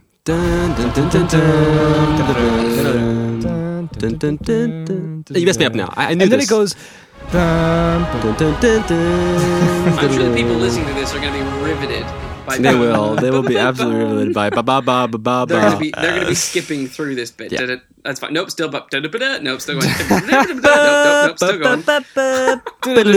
Okay. Whoa! Did you see that? That was Yeah, annoying. that What was Gonna- awesome as well are gonna during that fight scene. During that fight scene, it was I love that War Machine rocked up as well. Uh, That's Oh, yeah, right. War they give him a little. Machine, They give him a little. Uh, little ending duty there. exactly, which was great because that's what's. I think people people are always so bloody worried when they're like when they announce these big films and they have all these characters coming in it, um, or like for example, everyone's freaking out because loads of characters are going to be in the new X Men film. Um, but not every single character has to be front and center. They can literally just pop up to help out. Yeah. and it's absolutely fine, and it's a lot of fun, and you can just roll with it. Yep. I You know, agree. Absolutely. Um, and that was a perfect example of how you could do that. Like Rhodes at the beginning of the film, at the end of the film, was was a great cameo, um, and he's fun, and it was good to see Iron Man and War Machine properly, not you know not he not in the Captain America War Machine outfit, you know, but proper War Machine and Iron Yeah. Man like fighting all these bloody um, Robots. machine people, um, Ultrons and stuff, and that was that was it was awesome. yeah. Um, yeah, so I And then- can't, and I can't, I can't yeah. fault the film for its action. The action was great. Um, I think Ultron could have been a little bit more menacing and, and had a little more of a build up, though. Um, Yeah. And But but, I- but then but then Scarlet Witch kills Mr. Ultron. well, not not definitively though. Oh yeah. yeah, not, yeah. Not definitively. It was cool though when she busts out of that um, that that room or whatever. Then she when then then her brother dies and Yes. she's like, and then she goes ape ape crazy. Yeah. Really? Uh, okay. Sure. It was pretty cool. I mean, to Oh, finally sorry. see Talking her, about the second time. I'm thinking of the first time. I like the first time when she comes up and she looks at Hawkeye and he's like, "Let's do this." Yeah, like when she's I like that oh part. oh yeah yeah that bit too when she comes out and she starts shooting Yeah. people with her with her fire phase balls or whatever. Yeah, yeah. Um, yeah, that joined the they're, Avengers, they're both unofficially. Yeah, yeah. If you step out this door, you're an Avenger. I like that. And then Spider Man jumps in. Woo! Talking about me? Oh, now I did read a couple interesting things. Um, Whedon wanted Spider-Man in the film. He also wanted Captain Who Marvel wouldn't in want. Spider Man in the film? I know, right? True. It would have been cool. It would have been cool. I, I, he'll And then and then and then and then, and then Logan, Logan, Hugh Jackman. He's gonna be like, "Where am I?" It's like, "Hi, this is a dream, right?" Yeah, it's a dream. Dun, dun, dun, dun, dun. He has to be a leader. But yeah, they also want, they also wanted Captain Marvel in the film, which would have been quite cool. As Okay, well. who's Cap? I keep forgetting. Captain it's, Marvel. That's the it's the female that the girl. oh yeah, Um, Captain Marvel's lady. a girl? Yeah, Huh, didn't know that. I thought her name was what was it? Carol Miss Dan- Miss Marvel. Danvers Who's Miss Marvel? like that. That's that's they're the same person. That's person. DC. She okay. was Miss Universe as well. Um, and that was cool. But Well, also, okay, so the, so the city stops floating. It falls down because Thor was good. yeah, so they got like five seconds to save the world because this thing's falling down and they have to blow it up. cool. And it does. And that's that's how they that's how they save the world. They blow up a falling city. Well, that's how you do it, man. But they timed it. They had to time it. I know. ag- ag- Again, I mean, what was good about this film as well is, is is it was nice that it wasn't in like a typical huge metropolis, like you know, typical wherever. It was nice that it was in some little Yeah, because I was, I was thinking about that, and I was thinking they could have done it again in a major city. yeah. Um, but I mean, that was already in the first film. So would've if you been think about it, Yep. you can do that, but, you know, why not? Do something else. Yeah, yeah. So I'm glad that didn't happen. I'm glad that didn't happen. But um, what was I going to say? Oh, I read this thing today, which was quite interesting about the Vision. Um, literally, um, Paul. What did I say his name was? It's Bettany. Paul isn't it? Bettany, Yeah, that's it. Um, Stuart Beattie. yeah.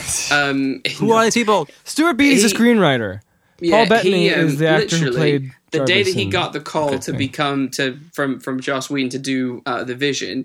Apparently, he had a meeting with his agent, who said you basically told him he's never going to work in Hollywood again, Nah. and he was like obviously quite annoyed about this because he's like the voice of Jarvis and quite popular because of that. Um, and then like literally right after that meeting, got a call from Joss being like, "Oh, do you want to do the Vision?" He's like, "Uh, yeah." Mhm. So it's like that. I'm sure. I'm sure he's no longer with that agent. yeah, definitely not. Bloody moron. Fire I know that's so mean. That so is anyway, terrible. But yeah, at the end, I let's, let's just talk about the ending because Yes. the ending has a lot of wrapping up. I guess they have a new base somehow. Yes. Well, there's there's Talk no about the there's new no base. there's no telling how much time. And I thought the new base would have been the country home. You know, No, because That would've been great. But they they talked about how you know Hawkeye set that up. Honey, and, the like, Avengers are back again for the You know, 50 millionth that's all time. right. That's all right. We got cows in the back. We can make kept those that steaks. secret and Live in the barn. So Oh, in the barn! I wanted to say that he goes into the barn. Remember, and then Yeah. and then here he comes, the emergence of of uh, know, Samuel right? ja- of uh, I keep Scarlett It's Johansson, hard, to Samuel remember, Jackson. it's hard to remember both the of these character guys. names. Nick Fury Nick comes in. He's like, okay, duty time. He's like, come on. Like, where know, were you? right? he's always talking about. That's great. I like that though. It's it was just. But he knows his duties. Uh, so this new new place in upstate New York, right? Yes, which was Um, cool. Like I, you know, I like With, they all with all the duck hunters. Yeah, it's like Shield's back, but Shield's back under the name of it's kind of just it's under the name of Avengers, isn't it? Yeah. Um, which is you know kind of and will be led by Captain America, which is which is quite fun. Yeah. And I think as well because it was quite cool that last scene there when like Falcon comes down, Scarlet uh, Witch comes down, the Vision's there, War Machine's there, um, and it's like Oh, yeah, these the new are the new Avengers. Mhm, or the- Um, I'm sorry, And- I'm not so interested in those guys. But the cool idea You is know that you can just build up this huge team. I wish the Avengers was the guys we saw now, plus the addition, plus the Guardians of the Galaxy, all in one movie. We're all fighting uh, Thanos. I mean, death. come on, That'd that's be that's, awesome. that's good. That's going to be the Infinity War Part One and Two. I mean, let's face Yeah, it. it is, but um, I hope The it more is. the better. Because last time I heard the rumors, with the rumors. By the way, I mean strawberries. In case you wanted to know, Mm. the rumor is that the only the only Guardians of the Galaxy we're going to see is the red guy, and The green guy, Hmm? Drax or whatever his name is. He's green. no, the red guy, the one- There's no red guy. the destroyer. he's green. He's red. He's gr- He's he's, green. red. He's red and dark brown. He's dark red. black. He's green. Dark black, it's Are a new color. Blind? He's pretty. He's pretty dark. Uh, Are you? He's no, dark, is, is bluish, this, and this- red. yeah, exactly. Is this a dark blue and black? And What's his uh, name? What's his name again? I can't remember his name. Drax. Jackson. To me, he looks like his accents of red, and Gray. otherwise he's grayish, dark bluish, something around there. No, it's dark No blue. green, Where does the blue come from? It's a little, just kind of like mixed in there. slightly. Whatever. I'm done talking about this. We're So not anyway, we about get the a we get a sad. no, but I yeah. but like wanted to say the, all the Guardians, not just him or just some other guy. all. That's what I'm talking about. Everyone. I have no idea what's the point of making a would like- universe if you can't put them all in. I would on. definitely like to see Star Lord and, and Gamora in there. Don't No, really all of care them. about. All of them. Rocket. I want to see Rocket on top of the Hulk and um, with the mini Groot. Mini Groot. I agree. Everyone. No, Mini Groot's already grown now. All right. The Groot 2.0. And then Groot It's can true. grow really tall and he can hold the Hulk. And on top of the Hulk is Rocket Raccoon. And they're Yeah. flying with War Machine. Yeah. It's going to be On great. top of the It carrier. will be. But again, what, what I was trying to say is, I thought. I mean, the thing is, obviously, the original characters are great. So Thor, Captain America, you know, Iron Man is good. Yep. But it was. It's nice that they have because one of the big questions is, you know, eventually these guys are going to get bored, or their contracts are going to be up, and they're not going to want to carry on. Or it, will Marvel have interesting characters to to lead it forward? I think I think they could potentially be able to do that now. Well, I mean, Um, there's only one film left, so One film. yeah, split into What do you two. I hear. Avengers. That's not the that's not the end. That's just the end of Phase Three. Oh. Oh, I thought that was it. No. Is there That's more? just- Is there more? Yeah, they've got a plan Or- up until like 2024, dude. Oh wow.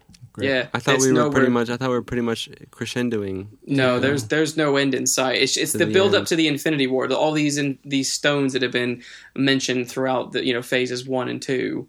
Um, No, wait. So the Infinity War won't be part three of the Avengers, that will be that will be Yes, it the will. end of Phase Three. but it'll be the Infinity War, like everything all out. Yeah.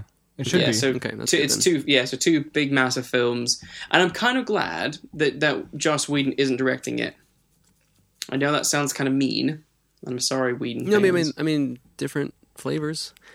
I like the, I like it's going to be the guys who did Captain America: uh, Winter Soldier. Oh yeah. um, because they did. Uh, obviously, Winter Soldier was always, is the best Captain America film between the two, um, True. and I think it'll be. I don't know. I just think it'll be nice because I'm, I'm hoping that they will. I'm hoping they'll cut down the humor because that was just one thing that did get on my nerves during Age of Ultron is the humor. Um, I remember watching Avengers a while, a couple, a couple weeks back, and I kind of was getting annoyed with the endless wit and sarcasm. Um, as Yeah, much as I, as yeah. much as I liked the film, I just thought every stinking line was meant to be kind of a crack, and I'm just like, okay, like, I, I, you know, Yeah, I got. Remember, I got you. Yeah. um, I feel like I feel like it was more appropriate in the first one because Mm. it was an introductory film Okay. in a way, and I feel like maybe in the second one could have been a little less. all right, perhaps, cool. like So at said. the end, the very end, they're talking about the elevator that wouldn't be able to lift the hammer. no, but we get a sad ending why? with the Hulk signing off. Oh, the Hulk True. signing off. I thought he was going to go into that was space. sad. I was. And he's gonna well, create Whedon, Planet Whedon wanted that, but they told him no. That's what they were. Temp- that was what they they kind of wanted to do, but apparently the reason they can't do that um, is because Universal still owns the rights to the Hulk, so they can Ah. only show him for small periods of time. That's why he's not in the film very much. In That- either of the that is so stupid. much. Those silly contracts. Mm. So it's, it's a good thing that that Marvel cut a, a better deal with with Sony, so that they can actually use the use a character full blown rather than what Marvel has to do with the Hulk, which is just kind of tie him, just drop This him is in so every once in a while. Don't you, don't you hate that? I Like, hate it's it. just like, why can't everybody just agree that we want to see some funny movie, a Yeah. fun movie? Yeah. Well, because know. money's Yeah. involved. Lustig, Money, ein money, lustiger money. film. Yep. Yep. And So- and at the end, the the best the best part of the end was Avengers. dun, dun, Yep. dun, dun, dun, dun, dun. And then did you see the Mortal Kombat uh, stone sculpture at the end? Oh, you didn't. You had to I go to the bathroom. know to the bathroom. My bladder was about to burst. Yeah, there's just this big, uh, you know, like stone sculpture. It was rotating around. really. Yeah, it's like Mortal Kombat. Mortal Kombat X did the same thing at the end of theirs their game. I missed that. So to be I didn't with you, see I didn't. I special didn't bonus actually. thing. oh, Jed I didn't, see the special bonus thing. I didn't either. I didn't what see it it? is. I saw I it. didn't. I didn't stay. I, It's, I, it's like it's like Thanos comes out of the toilet or something, and he's like, fine. I'll do "Oh." it myself. Yeah, I'll do it myself, and he puts on the, the things, and, and that's it. Yeah. Power glove. But what's I guess The power what's glove. interesting And then, but I but I thought I thought the ending would be, I don't know what the ending was going to be. What did I, what was I expecting? Maybe something like, oh yeah, that's right. I was expecting like the Hulk to land on on on a planet and then meet up with the Guardians of the Galaxy. Really? yeah. The Hulk's going into hiding. That's what I figured. yeah, yeah. Well, he is now. Well, he is, he is now, but Originally originally, intended- originally they wanted to do something. Well, Whedon wanted to send him up into space. so so he could hang out with the Guardians in the next movie. Mm. So so you would've know been- so would've Bruce been cool. Banner could be like, ooh, look at all this fancy stuff. Whoa, whoa. It would have been cool. It would have been cool. Look at all this fancy That would stuff. be cool. And that's the movie. And I'm glad. I'm glad that they kept the the theme. The theme because some of the Marvel films Well, look, haven't kept Yeah, the because themes. well, like look, for example, Iron Man. All three films have a completely Yeah. different soundtrack, which is kind of annoying. yeah, I like um, the First, first the one. first one's the best. It is. It is. Um, same. Well, Thor didn't have Rock and anything very distinct. Oh Um, man, Captain Thor! I can tell you, I, I, I didn't, I don't know the Thor theme by heart because There really isn't one. It's done by Brian Tyler, who Yeah. did the music for Avengers two, and apparently it's credited with Danny Elfman as well, which is weird because Danny doesn't, Yeah. Danny doesn't like using other people's themes. Yeah. But um, but but but but uh, Brian Tyler's the opposite. He loves using other people's because he's a creative, cool guy, and I like him. And he he did the theme for Thor, and the Thor theme is like dun dun dun bum bum bum bum bum bum bum bum. You see, it's just kind of too separate. Isn't it- isn't but I could I could hear it in the Avengers. I heard it in the movie as well. Yeah, that's the Thor Yeah. theme, and then there's a little there's a little bit of a Captain America. There was. a little bit. Yeah. it just went. Was there ever though? I don't remember actually. And then hearing- Iron Man had da da da da da da da da da da. Yeah, I think I heard. Pum, pum, pum, The weird pum, thing is I don't pum, remember pum, even hearing. Dun dun dun dun dun. There was like a ton of that. Okay. Oh, that was and in at quite a bit. of- at- at the That's, what, of that's the what I was trying to say. I'm glad Yeah. they kept the Avengers theme from the first one and kept it in this one as well. Yeah. Um, because because of Brian that Tyler. was- He's good. He likes keeping themes, making things consistent. Keeping themes is a good thing. yeah, definitely. So yeah, overall, it was definitely a really fun film. yeah, yeah, it was fun. Um, I enjoyed it. I enjoyed watching it. I would, I wouldn't mind watching it again when it comes out on video. Yeah, Yeah. I'll definitely. I really want to see the extended one, to be oh, honest, yeah, yeah. because I I, have think very few there's qualms. so much. There's so much they've obviously cut out that eh, and it it, it really it it affected the film. I think because people people are used to three hour long films now. If this film needed to be three hours long to tell the whole story, bloody let it. Yeah. like let it. Bloody like let it. ev- Yeah, I eh, agree. You know, everything everything else is a million hours long. I mean, The Dark Knight was an hour and a half too long, or The Dark Knight Rises. Well, they were all too long, but you know, They're shitty. They believe in God. I agree. Um, I agree. I, I, I, you know, I have no problems with movies being long. You know, if a movie has to be four and a half hours, I'll sit through it. If it tells a really compelling story, I'll be like, Yeah. yes, give me get you know at least give me an intermission. But yeah, why not? yes. I love intermissions. I, they should bring Um, those back. And I think that I think that's why they've taken the approach what they're going to do with with Infinity War. That's a year long intermission. Oh, I was gonna say I'm this, by talking the about way. an intermission. Yeah, No, no, no, no, no, no. At the I- I, concession get, I get stand. that. I get that, but you realize we're going to get two films that are probably going to be uh, two hour, two and a half hours long. Right. Right. I was gonna say that um, I'm not a big fan of splitting movies in two parts. I don't. I'm I don't It's either. not a I good trend. But like but I totally don't mind it if they are um, six month six months apart. That would be good. True. That is But at least perfectly isn't- acceptable. This isn't like a book, though, is it? This isn't like you know taking The Hobbit and splitting up into three films and doing. I know, that but I'm saying, but apart. but it's like um, when the Matrix came out, the Matrix, The 2 yeah, Matrix- I remember that. the I remember Matrix, that. the Matrix two and three was something like Yeah. The second one was May, and then the third one was November. Yep. That Mm. is completely okay and acceptable and great because that that way it's just enough That- time it- where you, yeah, can, you, can, you like- can kind of get away from the second one and come back to the third one. But if it's a Not come year, back, go to the a year's long. A year's long. hey, Harry Potter wasn't that? Harry Potter. yeah, Harry Potter. The last one was. those were pretty close, weren't they? Yeah, the, the last yeah, that one was like one was in the winter, one was in the summer. Yep, that's totally fine. Yeah, yeah. But not We'll see. one year is, is very long. So that We'll was Avengers. Sorry, go. That was Adventures. I just said we'll see. They they might they might move it up. They might not. Who knows? I But just don't, wanted to to me, I say- don't. I don't mind. The cinematography. Now, I know people will probably tell me, "Oh yeah, Philip, orange blue everywhere, orange blue all over the place." I agree, but I think that this orange blue works in the favor of the film because the fa- the movie is a comic book movie, and it is a it is a quite the Quite the poppy film. blue? you know what I mean. It's it's it's supposed to be you know poppy and you know like like. Well, look, you saw the you saw the movie. It was it was teal and orange and cool and warm colors, but only of the same kind of spectrum. It didn't want to branch out into any more. But I think it was Yeah. fine because that's Yeah. the that's the nature of this film. You know, and I think Avengers is fine with that orange and blue. However, I wished, I really wished the other Marvel movies would have their own color palette, but they kind of don't. I kinda I kind of feel like the the Marvel films in general have the typical. They all have like the same color tone. Really, I don't really see anything. Yeah, I think. And I think most that's of the help- I think that's the help- similar Color I think it's to help the shared universe. Isn't I it, know, really? but I liked it if, but if it is a shared universe, they need to do more cross pollinating, or else it's. Mm. No, but see, I, I don't care either way. No, Do All right. whatever. I, I gotta be honest. I don't either. it's all right. I Just, get uh, I get the point though. I get why. just a some- why. But it's you'd true though. to- Yeah, what you're saying though Yeah. is that at least it matches. You know, other Yeah. than it just being orange because it's popular. That's bad. Yeah, yeah.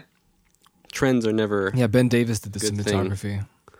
He also did Guardians and Wrath of the Titans, which was a genius film. Mm. I really need to rewatch Guardians. I haven't seen that since the cinema. Yeah, yeah. Dun, dun, dun, dun. That's the Guardians theme. Oh yeah, what, what's, what's, yeah, that, see, that's the Guardians of the Galaxy theme. No, it's, I mean, it's The definitely real not, theme is hooked on a feeling. Let's get it straight. No, the real thing. Okay. No, I'm just, I'm just making poking fun Bum, at poking fun at Dun, the dun, bum, dun. bum. just poking fun at the. Uh, All right, so we're done with this now. Uh, what, what what's what's the Mixtape. next one coming out? Ant Man. Ant Man. Probably yeah. won't watch that. I don't know. Yeah, I'm, I I'm don't on know. the fence. I'm not over the moon. I'm not going to be rushing to see that. I'm not going to lie. Um, apparently, he's supposed to be in Captain America: Civil War. Ant Man. Man, that Civil War. That's kind of Civil like. War is basically turning into Avengers 3.0. point. Yeah, I was gonna say it, it's it's like Or the 2.5. Euro Cup. I'm so confused with all this stuff. I have no clue. Captain America Is 3. Civil War supposed to be Avengers three or is it a separate film? no, film? it's Civil War. It's just just Captain Cap- America it's, three, it's, the- it's the third Captain, Captain America, America film, but three. Okay. they but it has are- Tony in it. It has everyone in it. It has Iron Man in it. Oh. It has War Machine in it. Has so it Hawkeye is in like it. Avengers. Has- B. It's like the Euro Cup to the World Cup. Kind of, yeah, okay. yeah. Which I think is, Good way of I- it. again, I think it's pretty cool, and I like that. I don't know if it's I don't know if it's if it's Marvel trying to make another dig at or not they're making another dig but trying to it, they're not copying DC but obviously DC's trying to kick their cinematic universe off with a shared film with their characters and Marvel's just like well been there done that Mm-hmm. Um, which I think is I think is quite fun. It's gonna it's gonna I think if it works well, don't want to say that. I think Why? Marvel can make it. I think Marvel can make it work because they've had so much time building up, and you've established the universe. You've Make established the what characters. work though? Have all these basically do Avenger have a, have a solo film, basically being a, a mini Avengers film. Sure, that's really what why not? that's I, really what that I'm, is. I'm more excited about that than I am kind of. Well, that's what I'm saying. Whereas DC, they're just trying to kick their stuff off with a shared universe that I think can be really clunky because you've not had any kind of But the question is, development. do you bleed? Do you bleed? Because you will. Well, you know. I don't know. For me, it kind of feels like DC is kind of like. It feels a bit like they're just trying to. Mm, They're trying to play catch up. That's what it feels like. they are Catch up. sloppily, sloppily. Which it feels. It, the, the weird thing though is it, it feels like a businessy thing. That's what I don't Well, of like. course it's a like the, businessy all thing. this all this, like a lot of this stuff feels very businessy. Marvel, in their uni- universe Yeah. thing, that feels quite creative because they, they kind of start. They they set the trend, you know. Yeah. And so now Well, the DC stuff that feels like ah studios competing business Yeah. blah blah blah. Well, what's nice about Marvel is like you actually have like you have names and faces like like Kevin Feige and stuff like that. Whereas with DC, you just hear DC. You don't. There's no, no, like you have even even though, you, even though you have Zack Snyder Zack as like the, Snyder. direct, the director or whatever, you don't really have someone who's like, oh, I'm shepherding this. It's just Well, kind Zack of like, Snyder is man. Zack Snyder. Zack yeah, but it doesn't Snyder. really. It doesn't really. It's not the Zack same. It's not. He's he's also like the director. Kevin Feige's not directing these films. He's spending Right. his his entire life is to map out and and plan and, and be a creative force behind all these films and and work with the directors and stuff like that Yeah. to make it to make it work. And it just seems like a mm-hmm. a much better creative process than what DC has mm-hmm. has demonstrated to us. yeah, I think I don't know. Mm-hmm. because I, I, I've experienced, especially after watching Man of Steel again, and just being like, oh. You will join them with the sun. Oh god. Or in the sun. I forgot. They should all be thrown to the sun. Just throw them all. Okay, so that was Avengers: Age of Ultron. What's the theme of the Avengers? No. ba-dum. And then what's the Guardians theme? Bum bum bum bum bum ba-da-dum.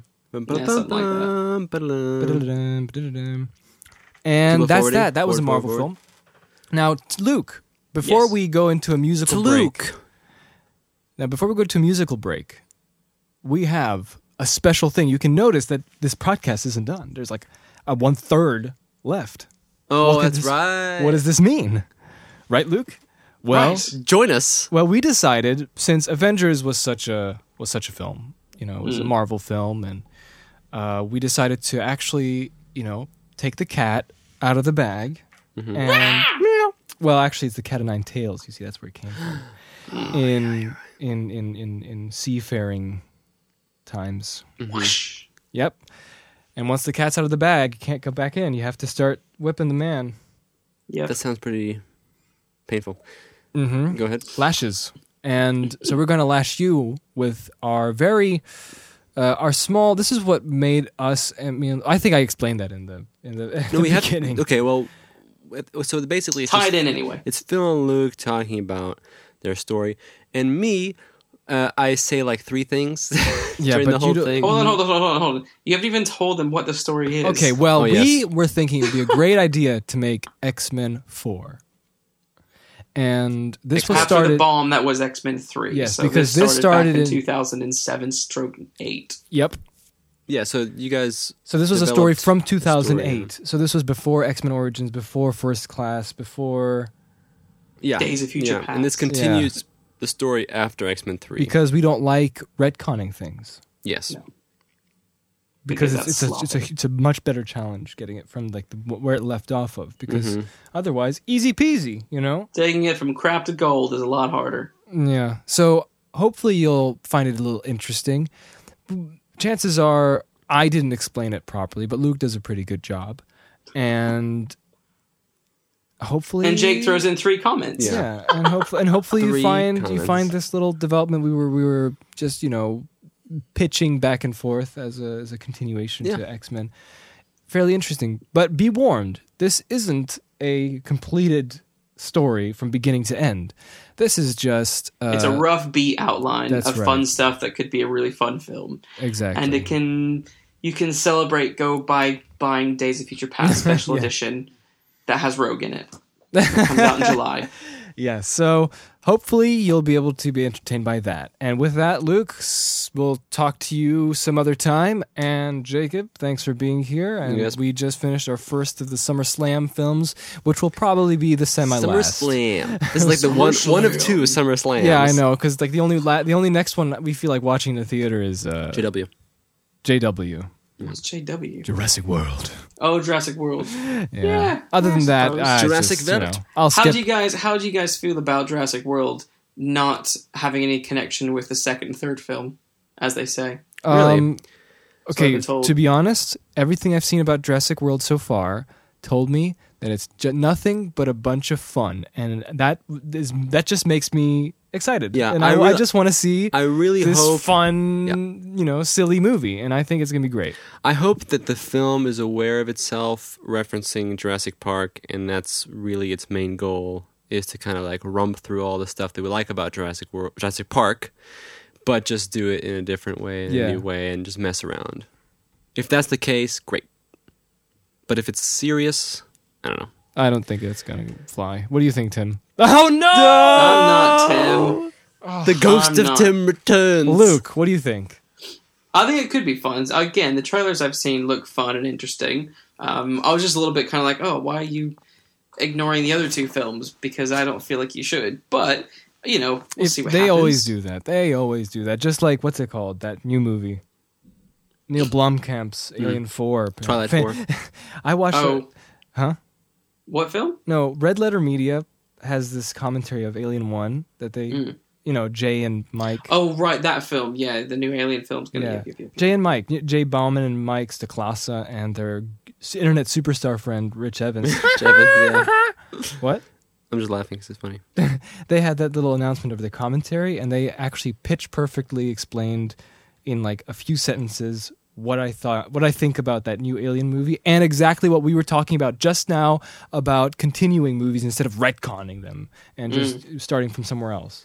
I'll, Yeah. I'll link it because it's great. It's their advertisement for their commentary, but it's still a really good two Cool, se- man. You should like link it. four seconds, and it's perfect. All right. Aye, aye. So, Luke, see you later. This is, and we're going to play a song. And this song is from the band Grizzlor. And they actually asked me to play one of their songs, so I will. All right, thanks, guys. Bye. Bang.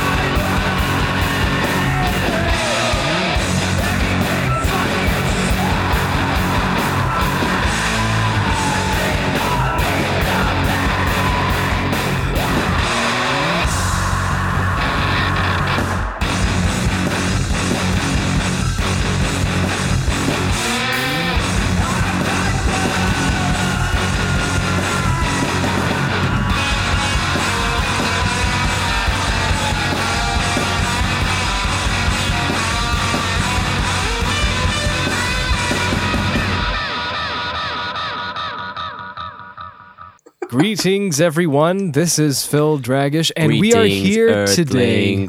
We have now taken over your radio, but in this case, we have brought you this special, I would say, special little uh, get together and recapping of something that me and Luke have started working on for. For quite some time ago, I'm just not saying this correctly, but No. you know, we have started working go for some time ago and then and there.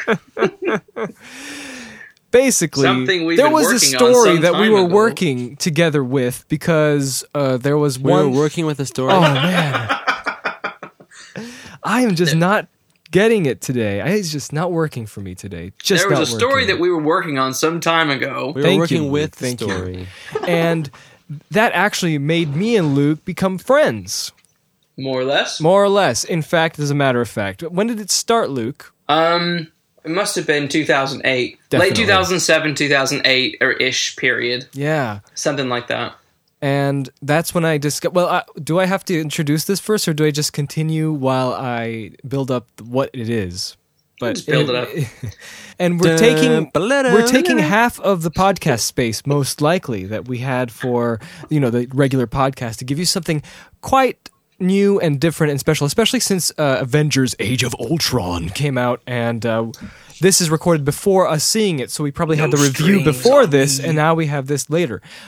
Obviously this would have been more appropriate after X-Men 4 last year in fact. Hey exactly last year. Doesn't time fly? And uh, but the problem with that was that we were kind of just talking about X-Men Days of Future Pants in good instead in the good news though, they're about to announce on Tuesday the Rogue Cut, so it can tie in. oh okay well Ha! brilliant that's great so I'm here with Luke and we're here with Jacob as well this is a special recording With session as well? hopefully it will go pretty swimmingly but I cannot Jacob, how's guarantee your this. well? It's pretty stony. hopefully this will go well and not not stony. Um, We'll go swimming. Will swimming. So it won't be like a well, Kevin well. Smith podcast. Yeah, and so since I said it would be more appropriate for X Men: Days of Future Pants, which was last year, or Future Past, let's just put it for its appropriate title. This is a story I and Luke started working on just because Luke came over with our mutual friend Becca to our house occasionally and we discovered that you know we both really liked storytelling and you know making up some stories and stuff and Luke was such an amazing guy to bounce ideas off of. And we just dis- dis- started talking when he brought his Marvel encyclopedia over. And uh, we were I was just you know paging through all these things and uh, we were just thinking wouldn't it be cool if there was dot dot dot? And here we are A we've good X-Men film. and there you go. He said it. It would be nice if we finally had a good X Men film after X2.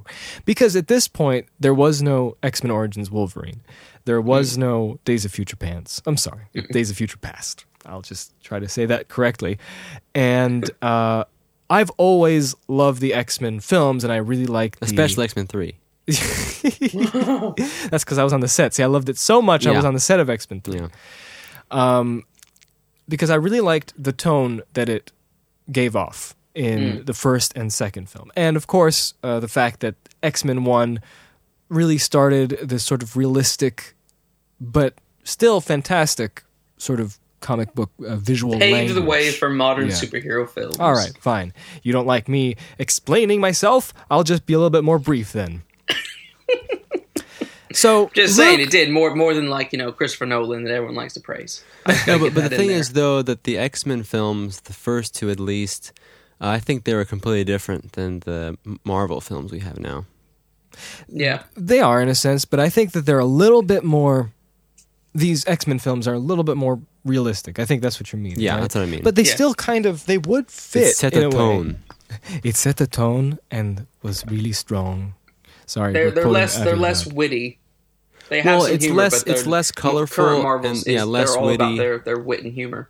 Yeah. but it still works and that's what i Mm. really liked about it what drew me into seeing these films and what i find endearing and and what becomes part of my uh, movie collection uh, since then to be honest i really like it what about you luke Well, I would agree with everything you just said.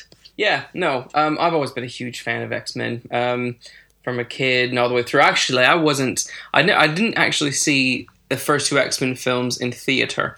Um, Really? It wasn't. Yeah. So surprising. Really neither, I though. didn't see. We did. The, We watched X two. What? We watched X two in theaters. Really? Yes, man. Huh. Forgot about that one. Sorry, go on, I, Luke. I remember when they. I remember when it came out, especially X two, and I thought I remember the, the, the trailers and how how cool it looked.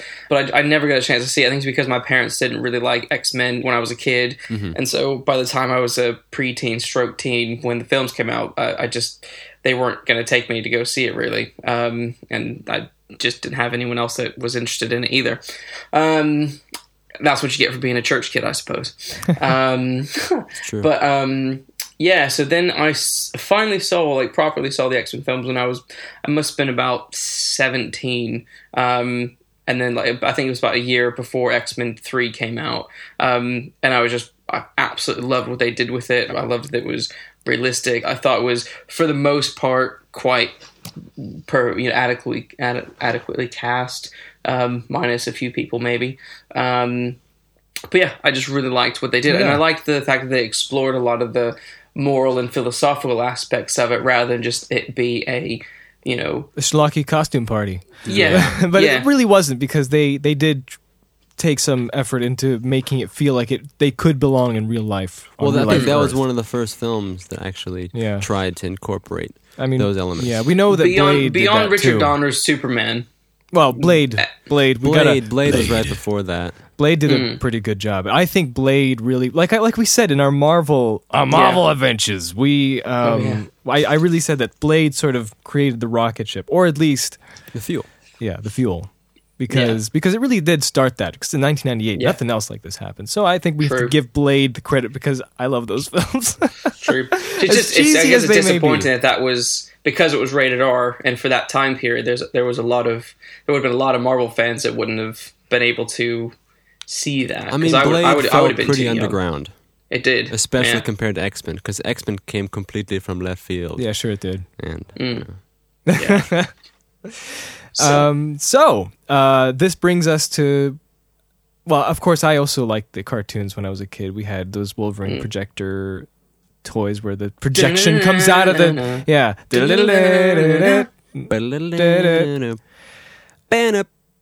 So we had a huge catalog. There was a huge catalog of Marvel uh, villains and heroes in the X Men universe, and of course the Marvel Collective universe that has never Yeah. been explored before. And of course, this ignites people's creativity to want to try new things, especially Oh. after what? And I was going to say that was another thing I really liked about the films. This ties in what you're saying is the fact that it wasn't so much about following the continuity of Oh, the comics. that's right. This is an important but- factor. but but but X Factor. drawing all these different aspects from the comics to create their new story. That's that's one of the main things that I've always really loved about about it um, as well. Which Yeah, ties into what like uh, you have the Phoenix storyline. You have Hmm. some. I think the Cure thing, even in X Men Three, like the Cure thing was not wholly original. It was in the comic book. Mm-hmm. yeah, this it was in the comics, and it wasn't part of the Phoenix saga, but the Yeah. two could have worked together.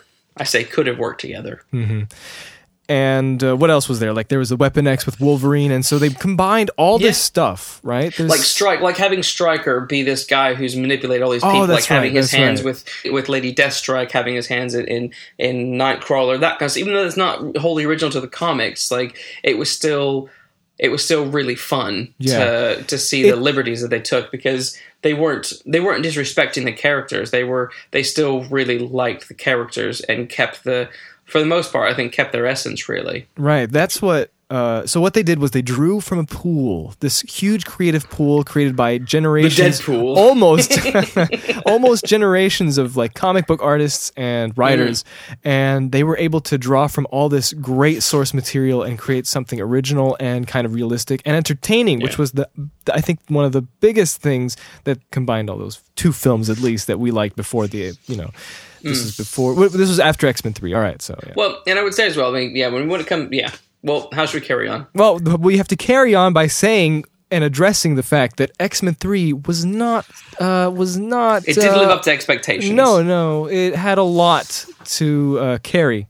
especially for me because like one. like I said, I didn't really get into X Men until like 2005.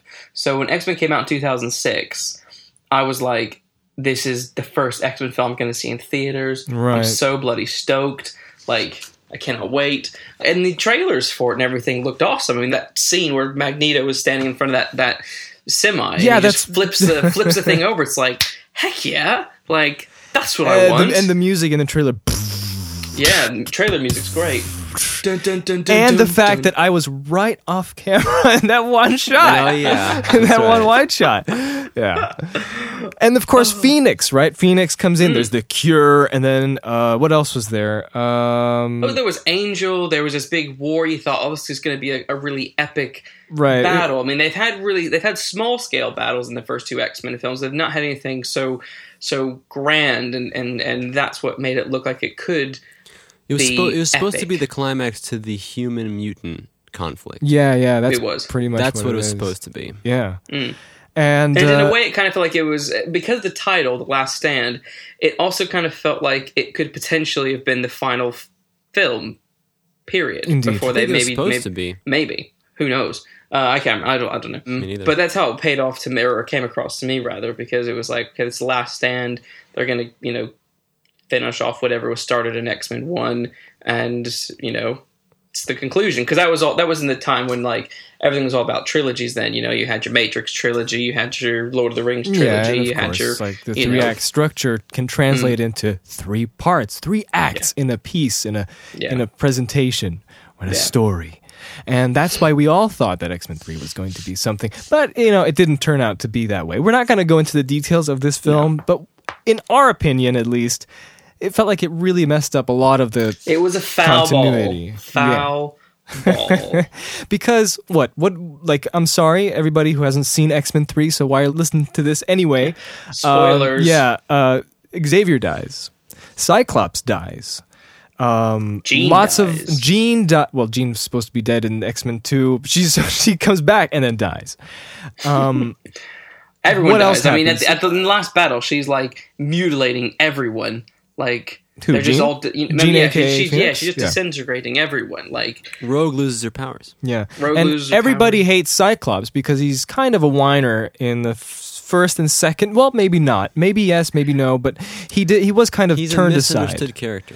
That's what I think. Um, but it seems like everybody kind of, you know, loves I to don't really hate know why Cyclops people hated on for him some too reason. much, though. I don't really get that because I didn't really have much of a problem with him. Like he was a bit snarky to, to Wolverine, and rightfully so. I mean, he was hitting on his girl, so it's like I'm going to be a jerk to you. Yeah. Yeah. Um, but I, I thought he was all right. I thought he was fine in X Men Two. But when you when you get to X Men Three, he's just sitting there in his room with his you know huge you know long long fringe and crying. It's just like yeah, that was bad. it's like you know man. one like pick up a razor, He's a dude. changed man. Like you know.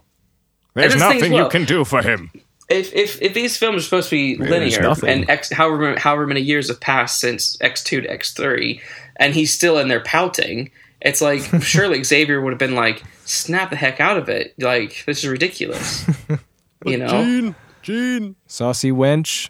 Yes, Yeah. indeed. And another problem with X Men three, because obviously we have to talk about some of the problems to. tie Well, yeah, we have to. like is you know they suddenly introduce this danger room sequence and there's a sentinel in there and it's like Mm-hmm. you know okay if there's sentinels roaming about in this universe like this seems like something that we should have maybe seen or heard of rather than just suddenly magically show Yeah, it was kind of just thrown. You know, it's just a bone being thrown at to the fans so they can go, Yeah. yeah.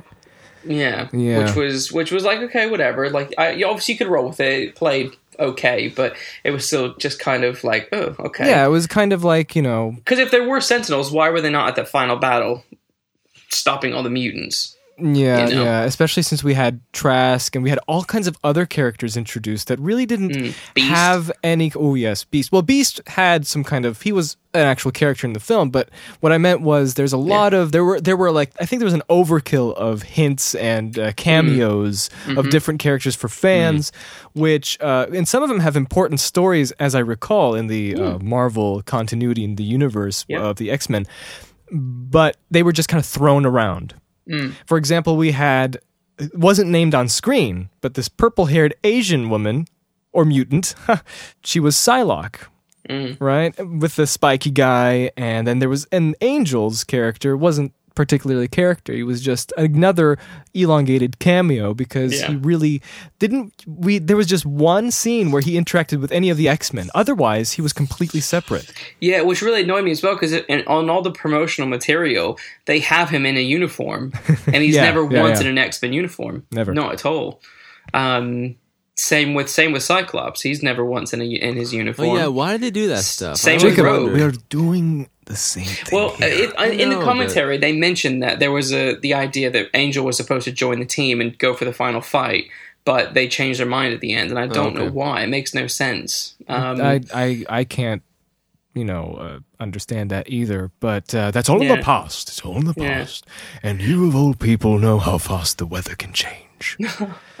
true. Uh, so yes. at So, the end of the day, yeah, at X the Men end of the Three day, just X-Men didn't 3 work. it it doesn't work as uh, a piece of entertainment, especially well, maybe entertainment. It looks cool. There's some Yeah. cool things in it. Yeah. Um, but people people want to say that the X Men films are riddled rather with uh, continuity errors. Even X Men Three doesn't really ruin any continuity that comes up. It just because there's so many it. characters that keep resurrecting all the time anyway. Yeah, I know. Like the only thing that's the only thing that's ruined in X Men Three is that it's just a it's just it's a weak script, so it's a weak story and it's poorly executed, and so it left fans dissatisfied. I would say so. and that's when we kind of came into it because we were like, that film wasn't as good as it should have been. Let's think up a better idea for a sequel because there needs to be a sequel to redeem. Yeah, why not? This. right? And that's how we started talking about this story. And This story, it's called simply X Men Four because subtitles Why are not? kind of you know I don't like subtitles. Or X4, no? Yeah, X Four or X Men Four. But Mm. the point was that as development, you know, story development is a process that has uh, that includes many many revisions. Mm. And uh, what's so funny about this is that I was opening all the Google Docs that we had since 2009, and I was looking and seeing how many times we rewrote the story, Yeah. and from the beginning, and it was like at least four times I'm seeing the same story being written down, which is great, but it's just Yeah. kind of funny to see that. And I really, you know, I kind of like the fact that we were quite dedicated to this. It was kind of fun. It was, it was us kind of thinking you know, why not? Let's mm. we got you know you know stretch those creative writing skills. Let's just let's try this. Yes. And so me and you sat down quite a few times, talked over Skype back in 2008 and then 2009, and you came over sometimes we watched movies and hung out, but we also mm. were always going, what if this happened? What if you know that and this? yeah, I remember. I remember doing a really big session when I came back at Christmas time in 2008. Actually, because we watched that we watched all the X Men films when we were there. If you Yeah. remember, and then we yeah did a All of them old- meaning 1 and 2. True. Yeah. I th- yeah. True. Yeah, we didn't Um, watch the third one. No, no, that would have been painful. Um, and yeah, so I mean, for I think for us, it was kind of like, well, where could we, where could we take it next? Like, how could we improve on it? And there were things in X Men Three that were decent ideas. There was decent stuff to work off of. Oh, So that's what, I love about this is that X Men Three somehow was able to provide a lot of um, seeds to create a new, like something to make the the story develop in ways that are actually pretty cool. And Yeah. that would uh, move the entire, like, I don't want to say franchise, so I'll say series, into these directions that would have not been possible had it not been for X Men 3. And plus, you guys weren't planning on uh, retrospectively changing No. or eliminating eliminating old That's a good uh, storylines No, or we characters, wanted to but carry you it went back forward. and kind of, I suppose, changed characters or fixed certain things or altered no. uh, storylines. Yeah, you guys. There's yeah, only a the point, few right? minor alterations, but those alterations are based on what you don't see. But I meant and altered, not being not in spoken the of in X Men Three. In the past, but altering what those characters would be That's doing right, later that's right. in the story. Yeah. So it's not like you know that's what I find super challenging and Hmm. super exciting in doing sequels. And for me, like when you're writing or when you're coming up with stories for sequels, you want to be true and you want to say these things happened. They might not have been great, but they happened, and we have to figure out a creative way to put it back into Hmm. what could be better than you know what came before especially if it was kind of not as satisfactory as c- it could have been True, true. So that's that was our that was our um, basic uh, viewpoint, our angle Mm, into getting into this. So, So I was all- sorry. So I was pitching uh, to Luke what villains I would like in this film. Yeah. Okay. And uh, I don't know how we started this, but we instantly went, okay, uh, Xavier's back. Right? That was sort of like probably the beginning of it. Because, of course, at the end of X Men 3, after Yeah. the credits, we have Muir Island and Hmm. we have Dr. McTaggart, and she's in Scotland, right? Is that isn't that correct? Yeah. and they and in X Men Three they hinted at and they showed this like vegan man, this brain dead guy. Could you could you explain this, please? I think you'd Yeah. be better at doing that. the the brain dead guy was just a, was just a um it's just an empty body uh, a body that's alive but the the actual consciousness is is completely gone. So the b- beginning of the of x-men 3 it deals with the ethical question of if you're a telepath you know should should you transfer someone's conscious of, of a dying man into a into a, a, an empty body basically? Is that is that morally or ethically okay? And then that's obviously what xavier does with his with his conscious when the phoenix destroys his body. He you know puts his mind into this other body. But the question is, who is this other body? Um, and in the X Men world, Xavier has a twin sister. Um, obviously, you know, we're not going to see, you know, we're not going to see we're not going to see Patrick Stewart in drag, even though he'd probably want to do that too because he's being being a you know being the actor that he is, going to try all these different roles.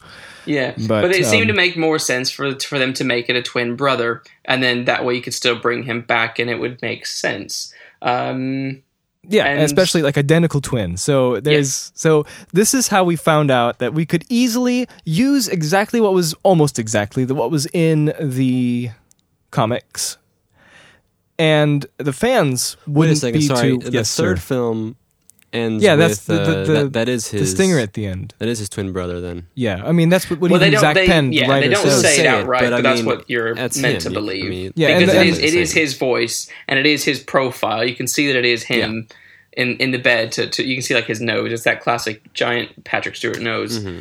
um, in that in the bed there. So Yeah, you know that it's him. And uh, even like when we were watching the commentary when Zak Penn Yeah. was he also said uh, he said it was you know we, we made him you know his twin brother and in the comics he said the exact same thing you said in the commentary and he Yeah, mentioned the whole thing. he did, didn't as he? Yeah, that's right. so that's it Charles can easily be back yes, that was and then great. also So- the other problem though is oh that's what I wanted to say about Cyclops we kind of uh, Yeah. detoured from that for a second I just want to say everybody keeps hating on Cyclops and I was thinking X-Men was is really iconic because Cyclops is one of wasn't he he was one of the original X-Men from he is yeah, 1968 It's yeah, Cyclops, Six? Jean, Iceman, and Beast. There you go. Um, and it would be a shame Not to Storm? have no Storm is 80s, right? Uh, seven. It's seventies. I Oh, think. okay. When when the when is it seventies? Yeah. Well, Luke, Yeah. you would know a lot more about it than I do because you actually read the comics. I just look at the DC encyclopedias. That's all I do. I don't DC read encyclopedias. How dare you? Whoa! I am so sorry. I didn't mean that. I meant the, Oh. I meant the Marvel, Marvel, Marvel you. Encyclopedia. I'm so sorry. Okay, so uh, let's let's keep going here. Um, Cyclops Yeah. Kind of was undermined, especially by Wolverine, because Wolverine became the big flagship X Men character. Um, Hmm. Yeah. And that's fine because he is cool. He's wild. You know, he's got those claws. Yeah. Metal endoskeleton. Endoskeleton. What am I hair, talking about? Skeleton. the Metal beard. skeleton made out Metal of adamantium. So I felt like here's another challenge. We can get Cyclops back somehow from X Hmm. Men 3 and try to make him the leader again because I feel Hmm. like that dynamic would be much better with Wolverine as kind of being the lone guy instead of Yeah. What was uh, shifted to in X Men 3, where they tried making him again, you know, sort of like the main guy. It's like, remember how he Yeah. Hmm. saved the world from Phoenix because it's like, for you. No, I died Yeah. for you. Yeah. And all that stuff. Because he's like because he talks like Arnold Schwarzenegger. I die for you. I die for you. I die for you, you idiot. well, uh, so how do we bring uh, Cyclops back? Well, I can tell you this very easily. You don't see him.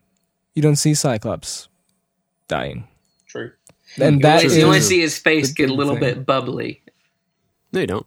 Hey, do. Bubbly. His face. It oh yeah, to- kind of, it kind of, yeah. To go But then miraculously, it cuts away, and Hmm. when we get back there, all Storm and Wolverine see when they get back with the jet, you know, to investigate what was happening because There's you know- melted Cyclops. No, see that's the thing. that We don't see melted I know, Cyclops know, corpse. We just see his glasses.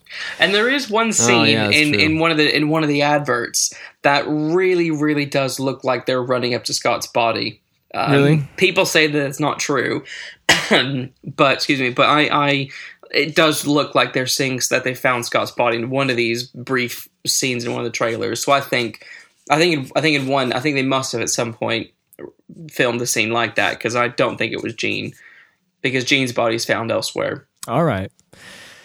So that's why we wanted to resurrect Mr. Cyclops. And since we don't see what happens, Yes, it's always Cyclops. helpful when we don't see the yeah, body. go. exactly. so in this one, I don't know how we thought this up, but um, basically, because Phoenix just came out of the closet of Jean Grey's mind, The water closet. yeah, of no, of Jean Grey's mind, Mm. uh, and uh, it would be possible that Jean Grey still kind of uh, is sort of battling in, internally Mm-hmm. in the story that we're talking about here. And so, what we uh, decided to believe was that uh, Jean Grey would, in fact, uh, while it cut away, since it cut away, uh, she would be sort of resisting the idea of having Phoenix Killing kill Scott, yeah. Scott. So. There's a little bit of a of a of a There's a mind battle going on yeah, there. exactly. And Luke, do you want to explain this, or should I just don't mention mind. it? All right, I'll do it then.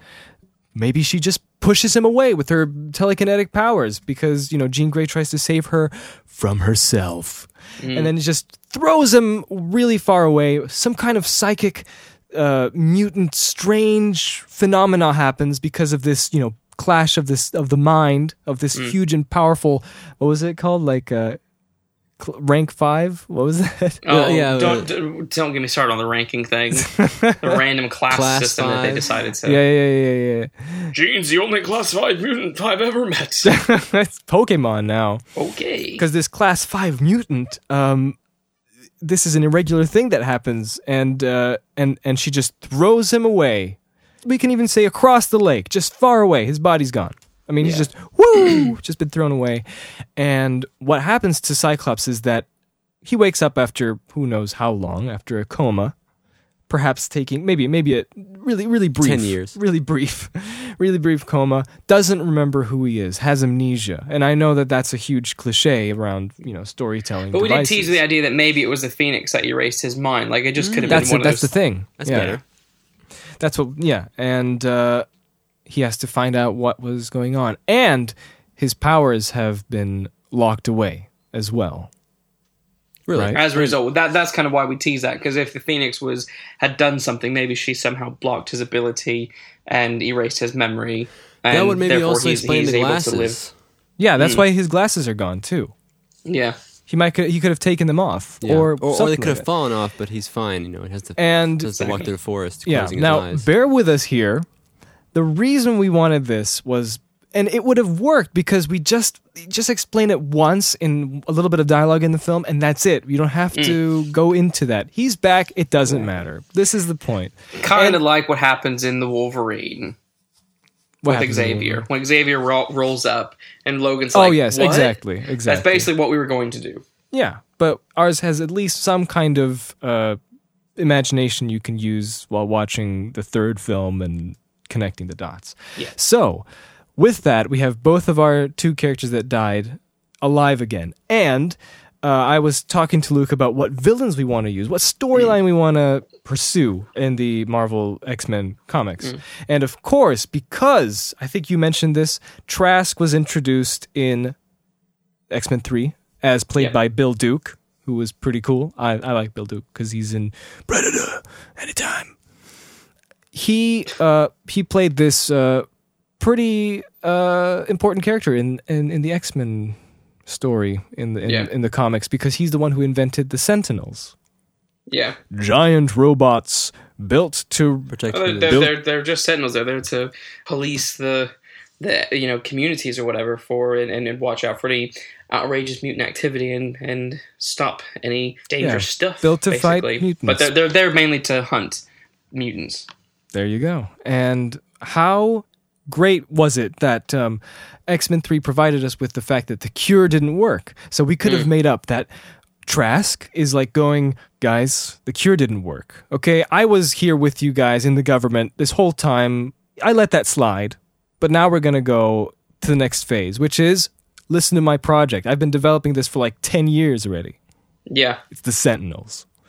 And that's what we wanted to have as a setup because it worked so well because of X-Men 3. Thank you. I thought that was I think that would that would have worked. Yeah, I think so. And because it would make a lot of sense actually, because not only did the cure not work, but you just had this insane battle in San Francisco where the Golden Gate Bridge is ripped off its hinges. And, you get to see how people get transportation without going to an airport. Airport. Exactly. You know, so you see loads of just chaos that happens. So you would think that the next step is okay, well, the government, the cure is not going to work. You know, they're going to need to do something. So Sentinels would be, you know, quite believable And if they're in existence and- in, this, and in this that's, universe. That's why you can use the fact that they were in the danger room because Mm. People already probably knew about the Sentinels and they knew about this project. It was like a rumor, perhaps, and maybe one of those one of those young mutant programmers just decided to run with that and put a nice little get inspiration from these rumors and plans, and that's why it's part of the public conscious in, in the film, especially after the cure not working and failing, and then this entire catastrophe happening on in Alcatraz and we have our character uh, uh, Trask, and here he is saying it's time for the Sentinels.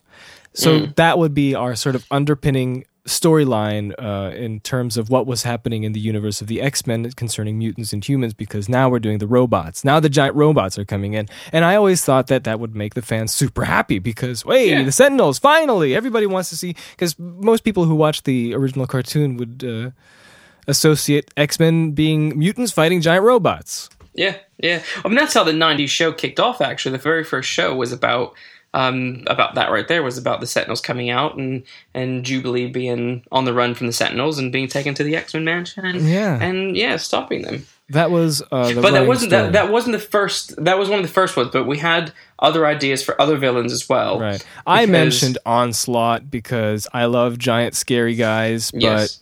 that was a little complicated. What's that? What's onslaught? Onslaught is the psychic merging between Magneto and uh, Xavier into giant scary monstrosity. Mm. is, is this some kind of scientific? No, it was, it was, it was no a kind of it was, it was a psychic thing. This this Oh, sorry. this kind of psychic force merged them two together and created this like Why, extraterrestrial. why in the world did that happen? I can't It's. X Men comics, man. yeah, it's Thanos came down and went mutants. Sorry, that Who wasn't was funny. behind the morph? I, I can't don't remember. It was, it, it, I, I think it had something to do with uh, Xavier's dark consciousness or something. something Ah, like yes, that. something like that. I, I could be wrong on that, but hey, someone in the comments can correct me. All right. Well, long time ago, I, when I was browsing the Marvel Encyclopedia, way back, 2005, 2004, I didn't even know Luke. Uh, maybe I did. I don't remember. But uh, there was always this image on the D- DK Marvel Encyclopedia that I was like, who's this? Right? Scary, blue, grinning, venom looking, scary, sharp tooth guy. Yes. Who is this? It's the Shadow King. And interestingly enough, I talked to a fan of X Men, and he didn't even know who the Shadow King was. So I'm guessing this is a character that has not been very, uh, uh, very prominent in everybody's mind, which is weird because he has such an interesting design. At least that form of him does. And I always love finding new actors, new character, like characters you don't know, and pushing them up to be famous. And we're actually seeing that now because Avengers, as you remember, Iron Man, Thor, all these characters were considered the B team before uh, before they actually made good movies out of them, because Spider Man and X Men were the big big ones. True. So I said, this could be our primary villain. And the thing is that this was solely me wanting to put just a cool character in there because he looked so scary and dark and evil and just creepy. And we could, it, would be great because we had Magneto this whole time. Now we got someone new, you know, and someone completely different. He wasn't, he wasn't at all like, you know, a human being, you know. Well, he was, but I mean, what I'm saying is, you know, if you count mutants as humans, but it was just, it was just Well, he, he was cool a telepath, idea. but he wasn't. Um, he he didn't have a physical form, so Yeah. it made it a lot more. You, you could do uh, maybe just maybe just a few more kind of interesting things with him than you would your typical your kind of typical physical mutant. You don't have like a, a Magneto who's just like blah. You know, you Yeah. have something that's a bit more, you know, well, shadowy. Mm-hmm. And it's always fun when there's scary monsters in the shadows. Exactly, and this one is definitely no different. He has ties with Xavier, Mhm.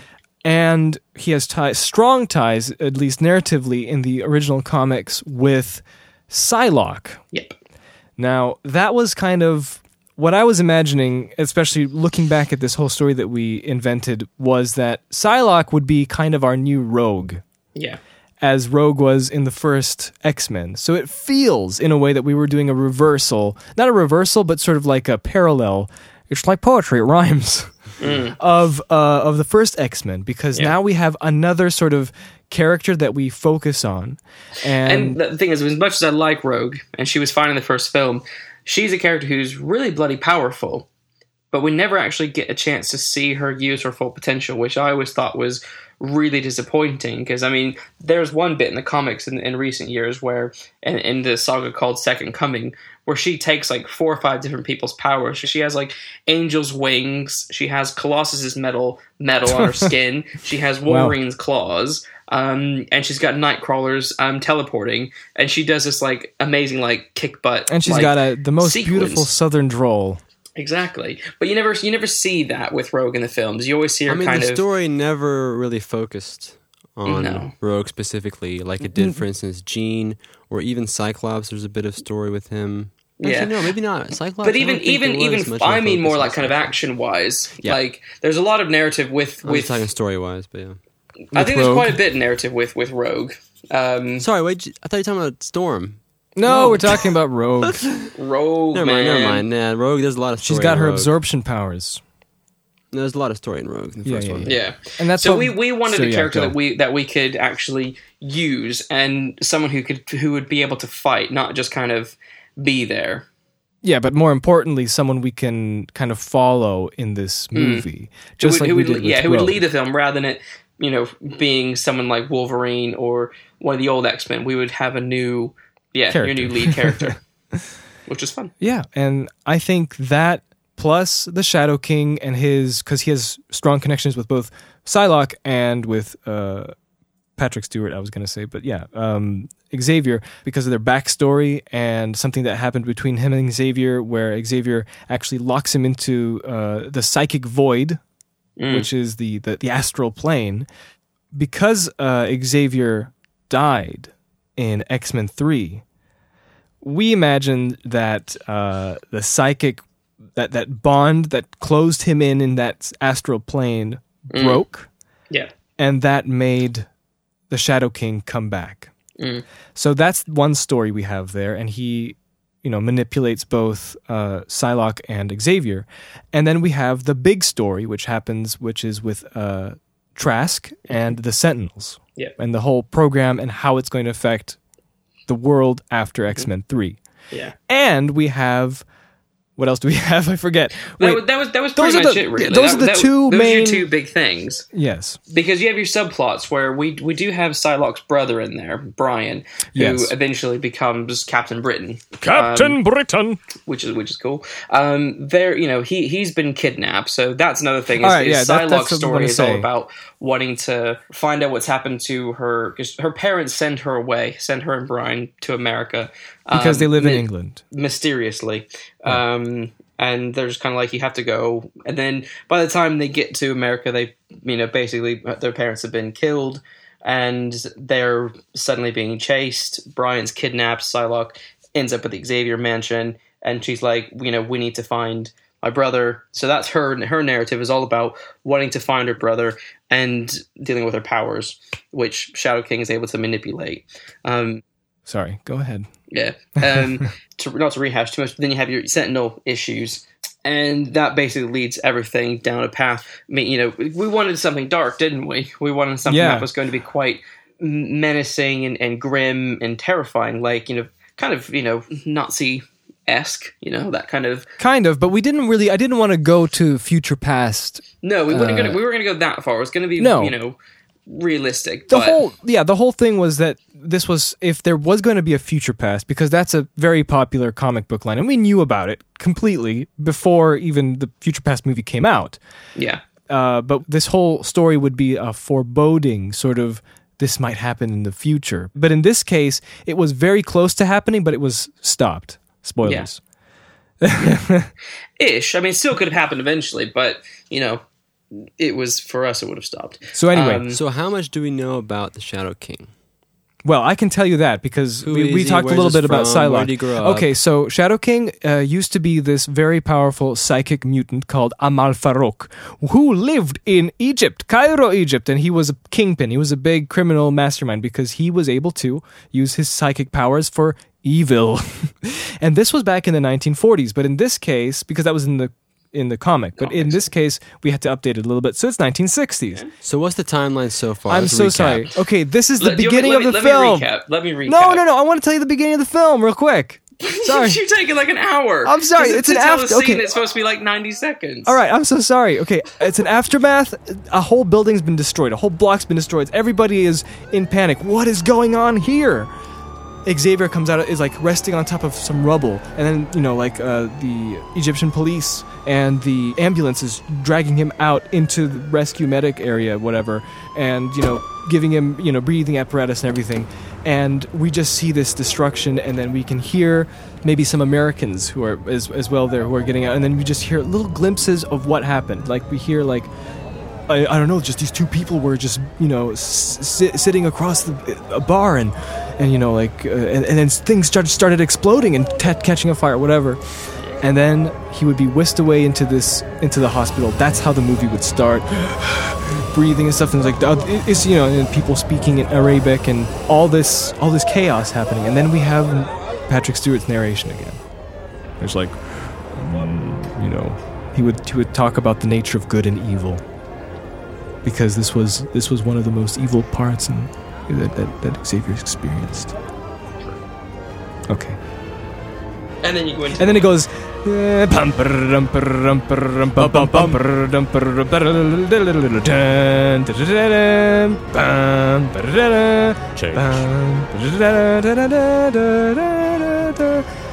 And then the the X thing comes in, and then it goes, and it irises into yes, and it irises out into the next sequence. And now, if you want to just make this brief, please go ahead. make what brief? the rest of the story. Yeah. Because I'm so bad at doing it, apparently. oh goodness.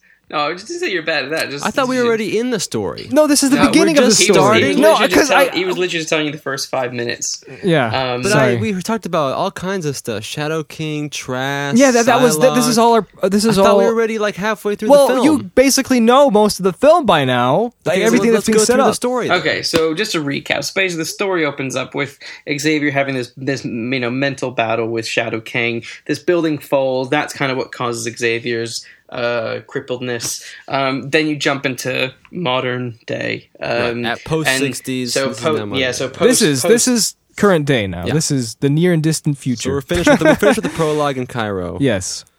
Yeah. Now we're in so now, now, day. like I said, now, now it's modern day. Now, now basically the story would then follow Brian and, and Betty. Okay, um, so no, I'll stop you right there because because no, I'm seriously like my okay. I'm not gonna be that long. I'm just gonna say Okay. The, the this this second beginning would be them at the airport, and I would love to show the ambiance of how everybody's tired, nervous, and it's at night on like the Washington Dulles airport. Who cares where? Just the airport. They're going through the border patrol checkout area. Yeah. A little bit of dialogue between them explaining why they're you know like, you know how that works. It's all the natural sort of things. Uh, the lady tries to scan in their passport and it's not working. So she silently because she knows something and she's not trying to tell them. They still don't know what's going on. They're just waiting there at the you know at the passport check. And then and then all these police officers start sort of circling around, talking to each other in the distance. And I'm sure you've you've experienced something where like you know there's like two police officers talking to each other. You can't hear them. You just see them talking and walking around, and you know it's about you. That kind of thing that happening. Um, and then they're like, "Sir, you're gonna have to come with us. We're gonna have to, you know, take you somewhere Psylocke doesn't know what's going on, or at least Betsy Braddock, which is her name. And uh, see, I'm always I'm thinking too specifically. Maybe Yeah, mutant but thing? y- y- yeah. Let's move on. and and then she panics. Her powers start going, you know, um, involuntarily. So it's like a psychic pulse that happens, wrecks a, a lot of the the airport, especially the border patrol area, and then they're chased by the police. He ha- he tells her to to run. She and and and him run all over the place, get out of the airport, try to get as fast as they can out of there, reach uh, the ending of uh, the outside, like you know where the runway is, and there's like a couple of uh, of trees and everything. They hide, and then something grabs Brian. You can't see it. It's under lots of headlights uh, because because this thing has a lot of li- you know like it's it has a lot of lights on it because it is in fact a sentinel but we're not supposed to know that but we are we kind of do when we go in, in, the, in the theater and he's whisked away he, the sentinel fails to find betsy because he's, he's catching both of them and no one knows what happened and and before brian is before brian is actually captured he tells you know betsy go to Xavier's because that's what our parents wanted us to do. Mm-hmm. And so she knows what to do. She knows where to go because it's Westchester. She knows exactly. And she's kind of, you know, kind of beaten up, in shock, has to do something about it. So she goes to the Xavier mansion. So she escapes, yes. but Brian is captured. Mm-hmm. And now, from here, Okay, now Luke do can we do go? it because I don't want to, because I'm going to be too long. Um. Well, yeah. Well, so from here it gets all gets, gets a bit gets a bit cray cray, doesn't it? Xavier is back. so now we've, we've Xavier essentially- wakes we've- up at the We've hotel- essentially at the covered the, opening scene yes. Yeah. after the prologue. So the thing, there's yeah, there's a few other things that happen slightly while Betsy and Brian are in transition. There's a couple of things that, that do happen. Um, one of those is that obviously Xavier comes back to the mansion. He has to get updated about what's happening, so therefore he meets the kind of current people who are running the school, which are basically Emma Frost and Logan. Um, Okay. So obviously we learn what's happened to people like Iceman, Rogue, Storm. You know they've they've gone away. Now this is obviously before the big cinematic universe happened. So I was like, hey, we'll send Storm to Wakanda, where you know she's gonna be off with the Black Panther um, and stuff like Yeah, that. Which which you know um, was which was I thought it was. Kenya. Nope. Oh, okay. I mean, No, I don't no. know. No, no, no, no, no, no. It's a made up country. Um, Ah. that's that's kind of we, we explain that stuff so that way we can that way we can make room for for new mutants um and, and new characters to, to lead the Okay. franchise Yeah. Um couple of returning people would be colossus so he's one because as much as he's in the films he doesn't really have much of a speaking role and i kind of want No. him and him and wolverine are really good friends in the books so it's like i would like to see or have seen that you know relationship because Yep, as much as go. wolverine is a loner he is still uh he still has his friends those two main being colossus and nightcrawler Especially since after Nightcrawler, these, really? yeah, Yeah, Nightcrawler. yeah. yeah So in the movie, good but we don't have him in the movie though. He's No, not in this true. Film. no Because No it- Steve yeah. Carell. Steve Carell is not. Yeah, well, we'll skip that one. I remember that. That was good.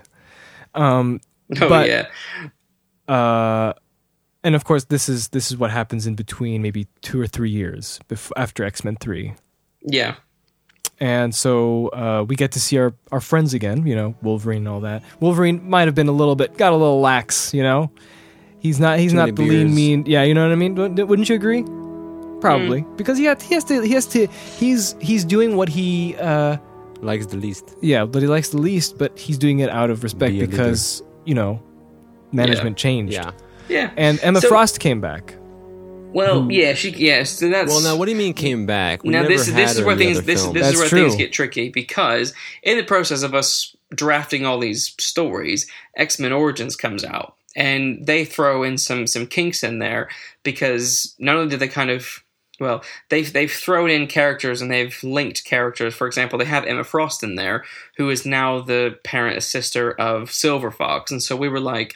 But in X Men 3, there's in one of the scenes, a throwaway scene basically, there's three blonde girls walking away as Xavier's speaking to Storm, and on the commentary, like, oh, that's supposed to be these these particular triplets, these twins that are essentially clones of Emma Frost.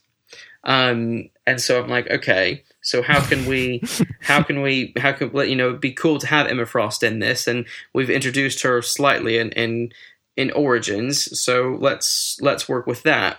Um, so we were yeah so we, started we started working with that idea um, and thought it still works linearly because you know these these twins could have come you know you know or triplets could have come sometime after you know x-men origins and, and it's something that happens off screen no- nothing we need to really see.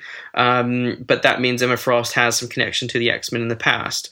Um, but then things got a little bit and more that's dicey. why and that's why we could have thrown in a few dialogue bits where they they just mentioned that you know because Yeah. just to establish because in the comics but Emma Frost things is a big But things got dicey though, because in the process of that as well, by the time we were still working with this, then they started to announce first class, and then they announced that Oh, they're yeah, going the to have Emma. Frost in there.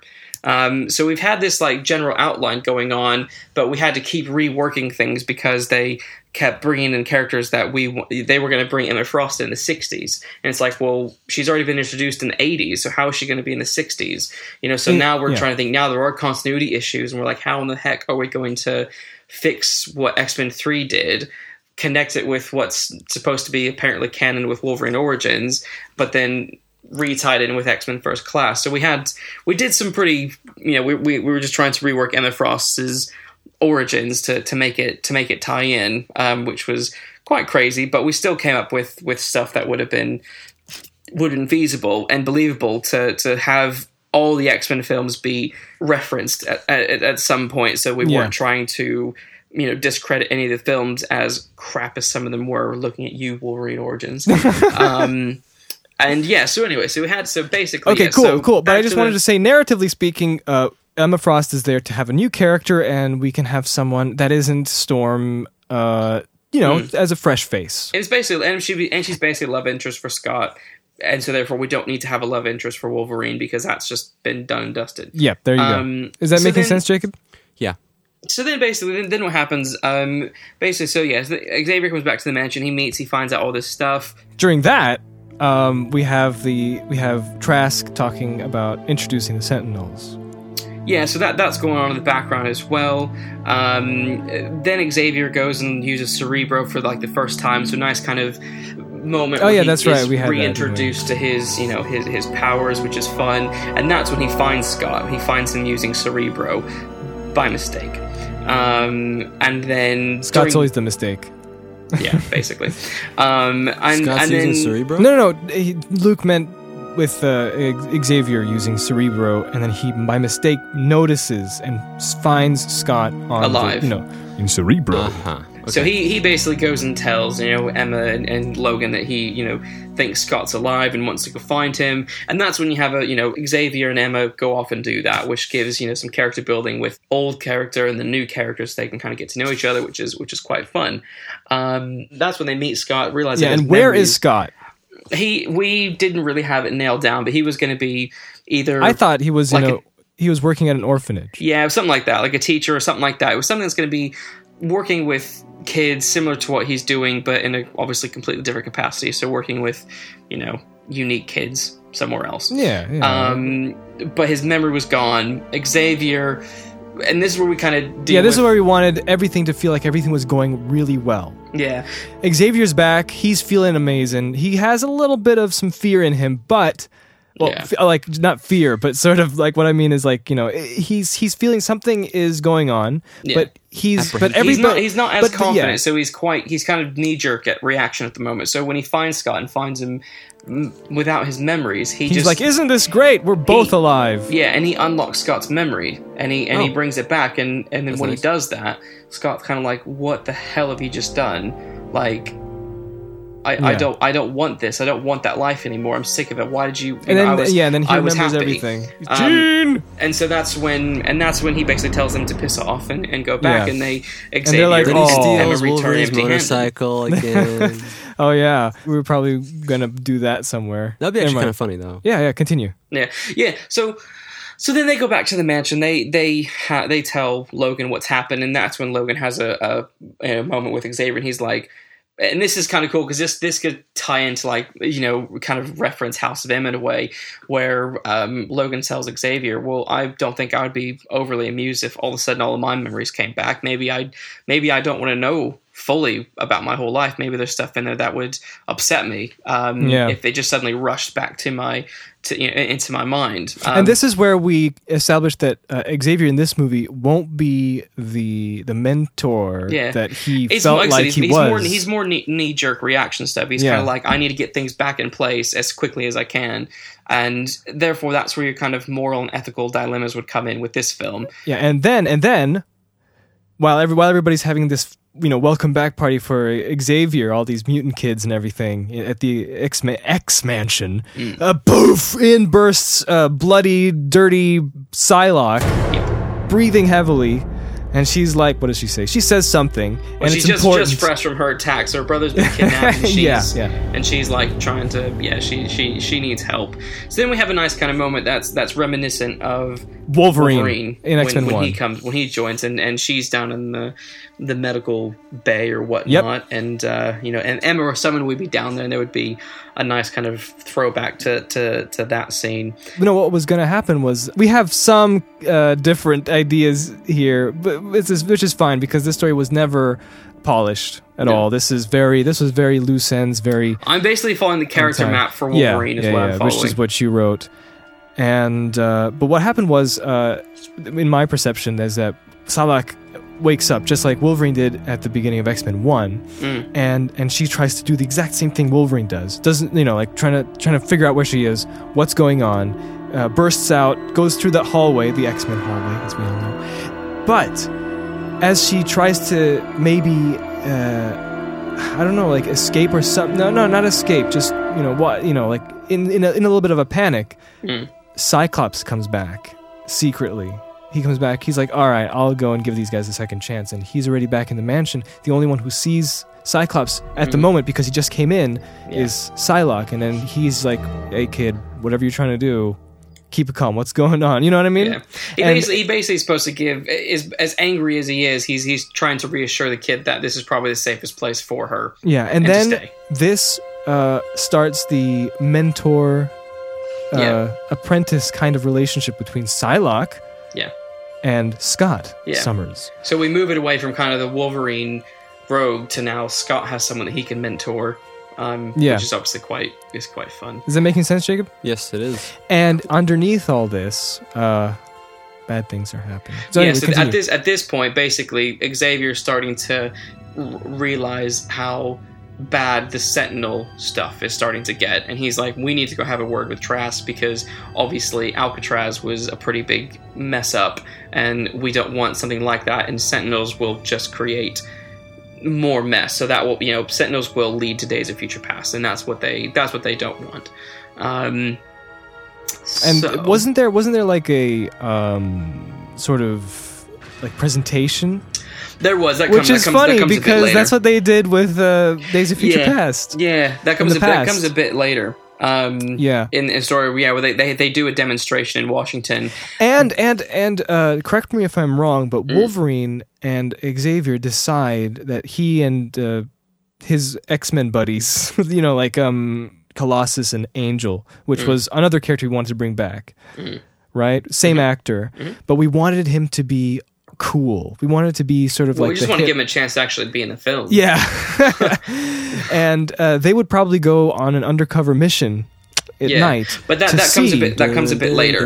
All right. That comes a bit later. Basically, what, what happens dun, dun, next is dun, dun. as as Scott comes back elsewhere, Xavier's looking at this stuff, and he basically tells Logan, "I want you to kind of investigate what's happened to this this girl and, and stuff like that." And that leads that basically end up leading Wolverine to discover more about the Sentinels and how big the Sentinel Project actually is, Yeah, as opposed to what's being what's being spoken about on the news. And um, parents, which we mentioned, right? are now Her dead. bro- her brother Mm. is captured, kidnapped. Yeah. kidnapped. She, So they- she pretty much knows this. Yeah, so Wolverine knows, and as, as he goes off to find, he finds where they were kind of attacked in the woods. Basically, um, he can tell that where her brother was, where she was, and that something robotic took him away, um, which was clearly a Sentinel. Um, Yes. So we we know that okay, the Sentinel stuff is is getting out of hand. They're snatching mutants, you know, for some know, reason. illegally. But what? But the, in the case of Brian, because you mentioned that Psylocke's parents got killed, Mm. which was revealed to her later on. Mm. a little bit later, and then she's a lot more upset and angry, and you know who wouldn't be. But the reason why is because her parents were working on technology in the UK under Mr. Nathaniel Essex. hmm aka Mr. Sinister. Yeah. Who, who Is they're- they're- who? Uh, another villain, big giant uh, X Men villain. Hmm. But that's all we had. We just, you know, we just. It was it was a foreshadow you that would that would that would lead was like a- elsewhere. it, was, it was another, you know, drop of the bone for future events if the, anybody wants to continue. So they were killed because Trask needed the last piece of it's technology, but basically. yeah, technology to get the Sentinels a true become a true AI network and system. Which which basically meant that Trask was building up to what's called Nimrod, which is the ultimate Sentinel. It's it's and the- and yeah. Master Mold. What about Master Mold? Master Mold. What we what we decided with that originally in the comics, Master Mold is the like it's a giant sentinel that builds the sentinels, which is a bit cheesy. So what we decided, Yeah, you said is it was like a giant sentinel that poops out smaller basically sentinels. There basically so what what we decided was that It's just a computer. master mold would actually be the computer Skynet. program Yeah. basically that would and and then nimrod would would be the shell and then cool name, though, eventually what happens is as this as you know s- things start So, unfolding Trask has his way uh, undercover because we're thinking he's he's he has good intentions, Hmm. but he's using really uh, sneaky means of gaining what he wants to happen, which is the you know police state of Sentinels. yeah and he takes this which i which i invented would have been fun to have been a genetic uh a core a genetic uh, core to fuel the machine. So it's not just microchips and stuff like that. Just so it feels a little bit more sophisticated more sci-fi. I don't know. I thought it would be kind of cool. But that's the that's sort of the thing that they were getting from Psylocke's parents and Yeah. stealing from essence uh, essence essex to to complete the ai system.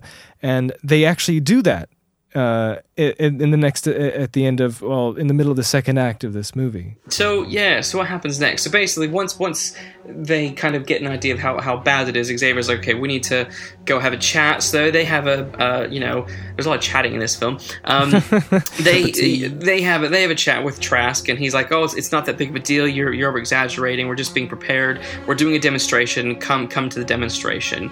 Um, uh, uh, you know this yeah. So this one we've not really had anything major happen with Shadow King. Um, No, but what I was thinking of just now, which is a little bit unfair, but is that there's this this little avatar, and what I mean is like a like a like I don't want to say a teddy bear because that is cliche to death, but there's this little voice inside Psylocke's head that helps her and comforts her and Yeah, does and and you know and something's becomes her manipulating friend. her. Yeah. Yeah. And uh, this voice also shows itself, starts to, you know, be- become the poltergeist for uh, for Patrick Stewart. I get it, Patrick Stewart, Xavier, and uh, that sort of makes you start, you know, makes the, you know, gives you this underpinning sort of uh, uh, feeling that you know the Shadow King is kind of pulling some strings Yeah. behind every every piece of these uh, of the actions that are going on with the Sentinels Yeah. So and Trask. so then when they But go no one knows that.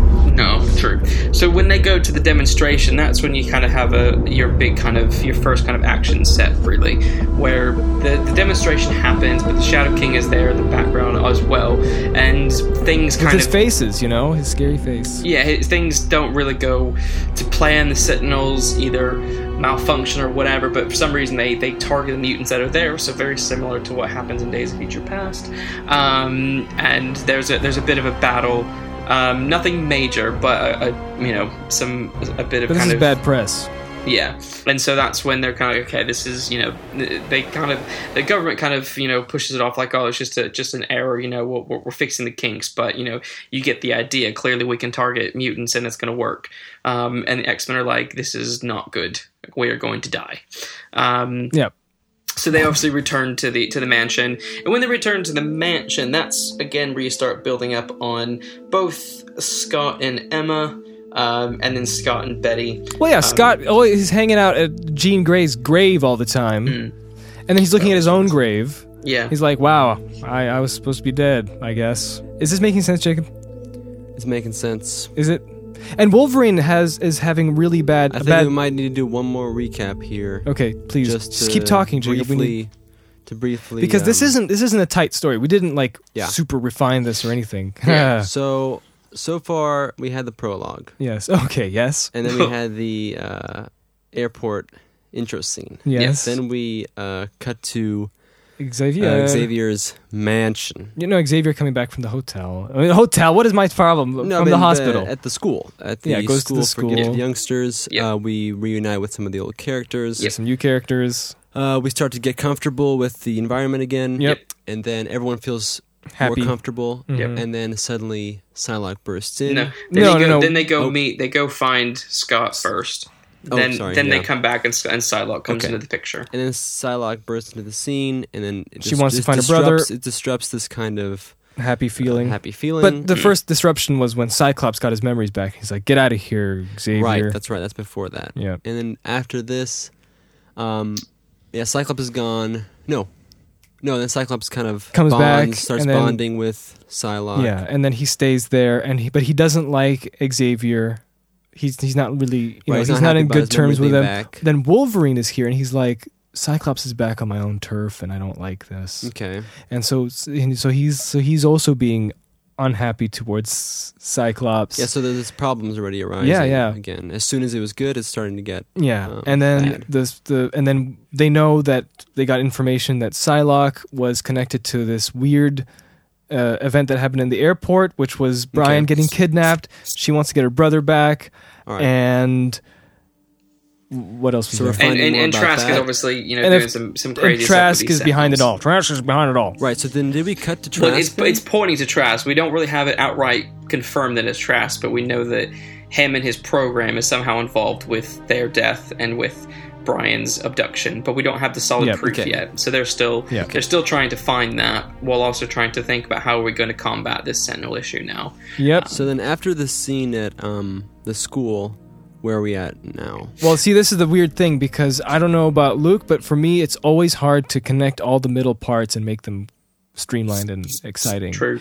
well, then the, the middle the middle bit is it is a bit kind of is yeah we didn't we It didn't could be anything, that to be much. honest. But basically, But it could be anything because we have all our ingredients here. Now we can play with them, but we never really, you know, this wasn't our job, so we So never basically, basically, the main kind of crux about what happened in the middle bit is that not only would would the X Men would start to kind of fall apart, and there would be a huge attack on the mansion, and the mansion would be because the set with the Sentinels, the With the Sentinels attack the mansion. Yes. yeah. Right. Before, kind of surrounding this would be a lot of character development and character growth. So stuff. Yeah, with- there's a there's a really with- yeah there's a really cool scene that I liked a lot where uh, uh, in the middle of the movie Cyclops is still he still doesn't like Xavier etc Yeah. etc.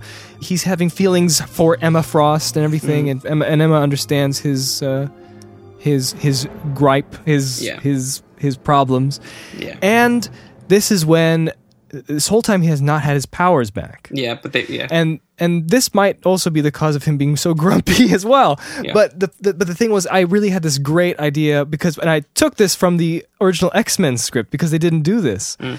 where uh, in the original X Men script uh, there was supposed to be a little prologue where we see Cyclops developing his powers, and as his powers came into you know turned on his eyes would start hurting and all that kind of stuff at a Mm. Yeah. prom or something like that that was really Yeah, cool like that, so we so i wanted to bring that in and in at night so he already he, he already helped Psylocke a little bit, you know, Betsy Braddock uh, train a little bit and all that. So they're kind of they're kind of already kind of friends and everything. Yeah. And she's starting to look up to him, and she's like maybe even has a crush on him, maybe a little bit. Mm. But that that won't go anywhere. But it's it's kind of it will it would help later on when Schoolgirl uh, crush. Yeah, but it would help later on when she gets a lot angrier at the world and you know some other stuff happens at the end. Mm. Uh, but she looks out the window because she hears him like sort of hurting and you know he's in pain. His eyes are watering and he's just bad things are happening from down the hallway. You know, Mm-hmm. so she hears him you know like bursting out of the door in the middle of the night, right? Mm. And she sees him out there in, in front of like uh, what is in front of the mansion somewhere. So she's looking out like the second floor, looking out of the window, Mm-hmm. peeking and seeing what's going on. And there's Cyclops like roaring in agony, ah, right? Mm. And then what happens is his Yeah. eyesight comes back, and it's this huge firework of red flashing light reflected from this lake or whatever, and it's this really cool image. And then there's Psylocke looking at this and being like, "Whoa, this is this guy's so awesome." And then, uh, you know, Emma Frost and some other characters come in to get Cyclops back, you know, because this was this was kind of weird. Yeah. Um, and then and then he's like, you know, yeah, I'm back. I'm I'm an X Men. You know, Yeah. I'm an X Man, and yeah, that that that would have that would have been kind of cool. So that, that stuff would anyway, happen, sorry. which which would have been really really cool. Um, there was also going to be a dream sequence where the Shadow King would be teasing Xavier and defi- some gummy bears. Definitely, definitely Betsy with with some some kind of nightmares, which would have been Oh, a yeah. fun a fun sequence as well. Um, didn't really go into detail what kind of what they were, but they'd be quite yeah, quite, Shadow King is kind of tricky, and I I admit this, uh, but I really wanted to be in the movie You really did. You really. I didn't really want him at first because Um, he, he he he's essentially not so necessary. he's not. But I but I keep trying to connect him in No, that- somewhere. well, that's why we did. That's why we went so strongly with the Sentinels because we needed some sort of visible threat. Because Shadow King, unless Yeah, yeah, unless yeah. we have him do the typical kind of, you know, uh, going into someone's body, we don't really have. He we can't have a physical threat from him. yeah. and we need something physical on top of the metaphysical. Um, So anyway.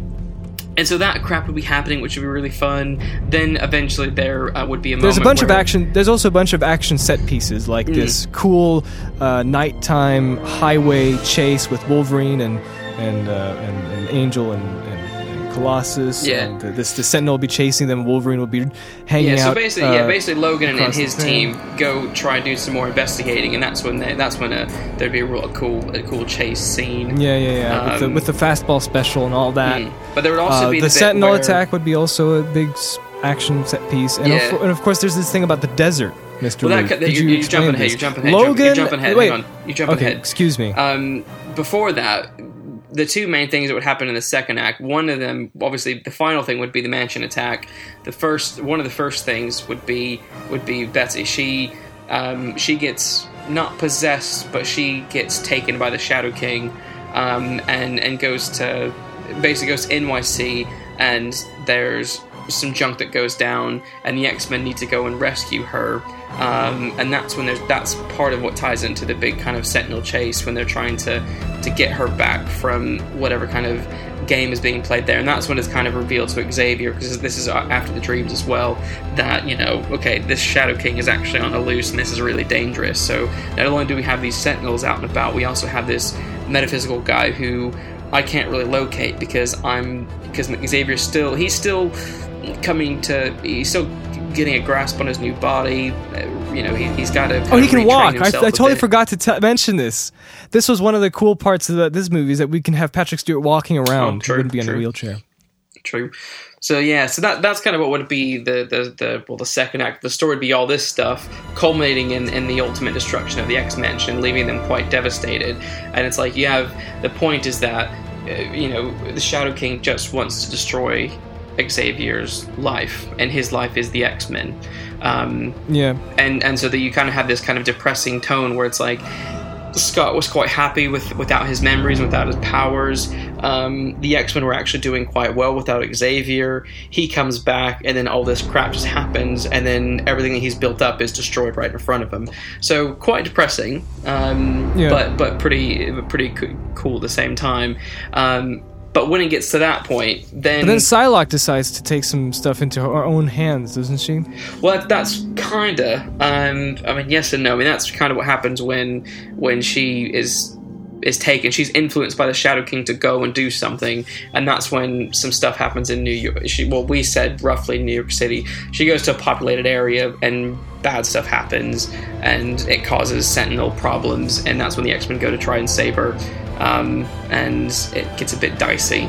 Yeah, um, yeah. But then also at the same time, Logan and, and some of his and his crew are also trying to look into stuff, and that's when they uncover the what would become the, The- the Nimrod, Nimrod, project. yeah. Um, and they're like, okay, they're like, they, now they know this. This is actually going to get Yeah, remember um, Nimrod, the, the ultimate sentinel? I thought that was Master Mold. Yeah, yeah. Well, Master we Mold is combined the it, program, um, And Nimrod is the- Nimrod is is the, the- shell, basically.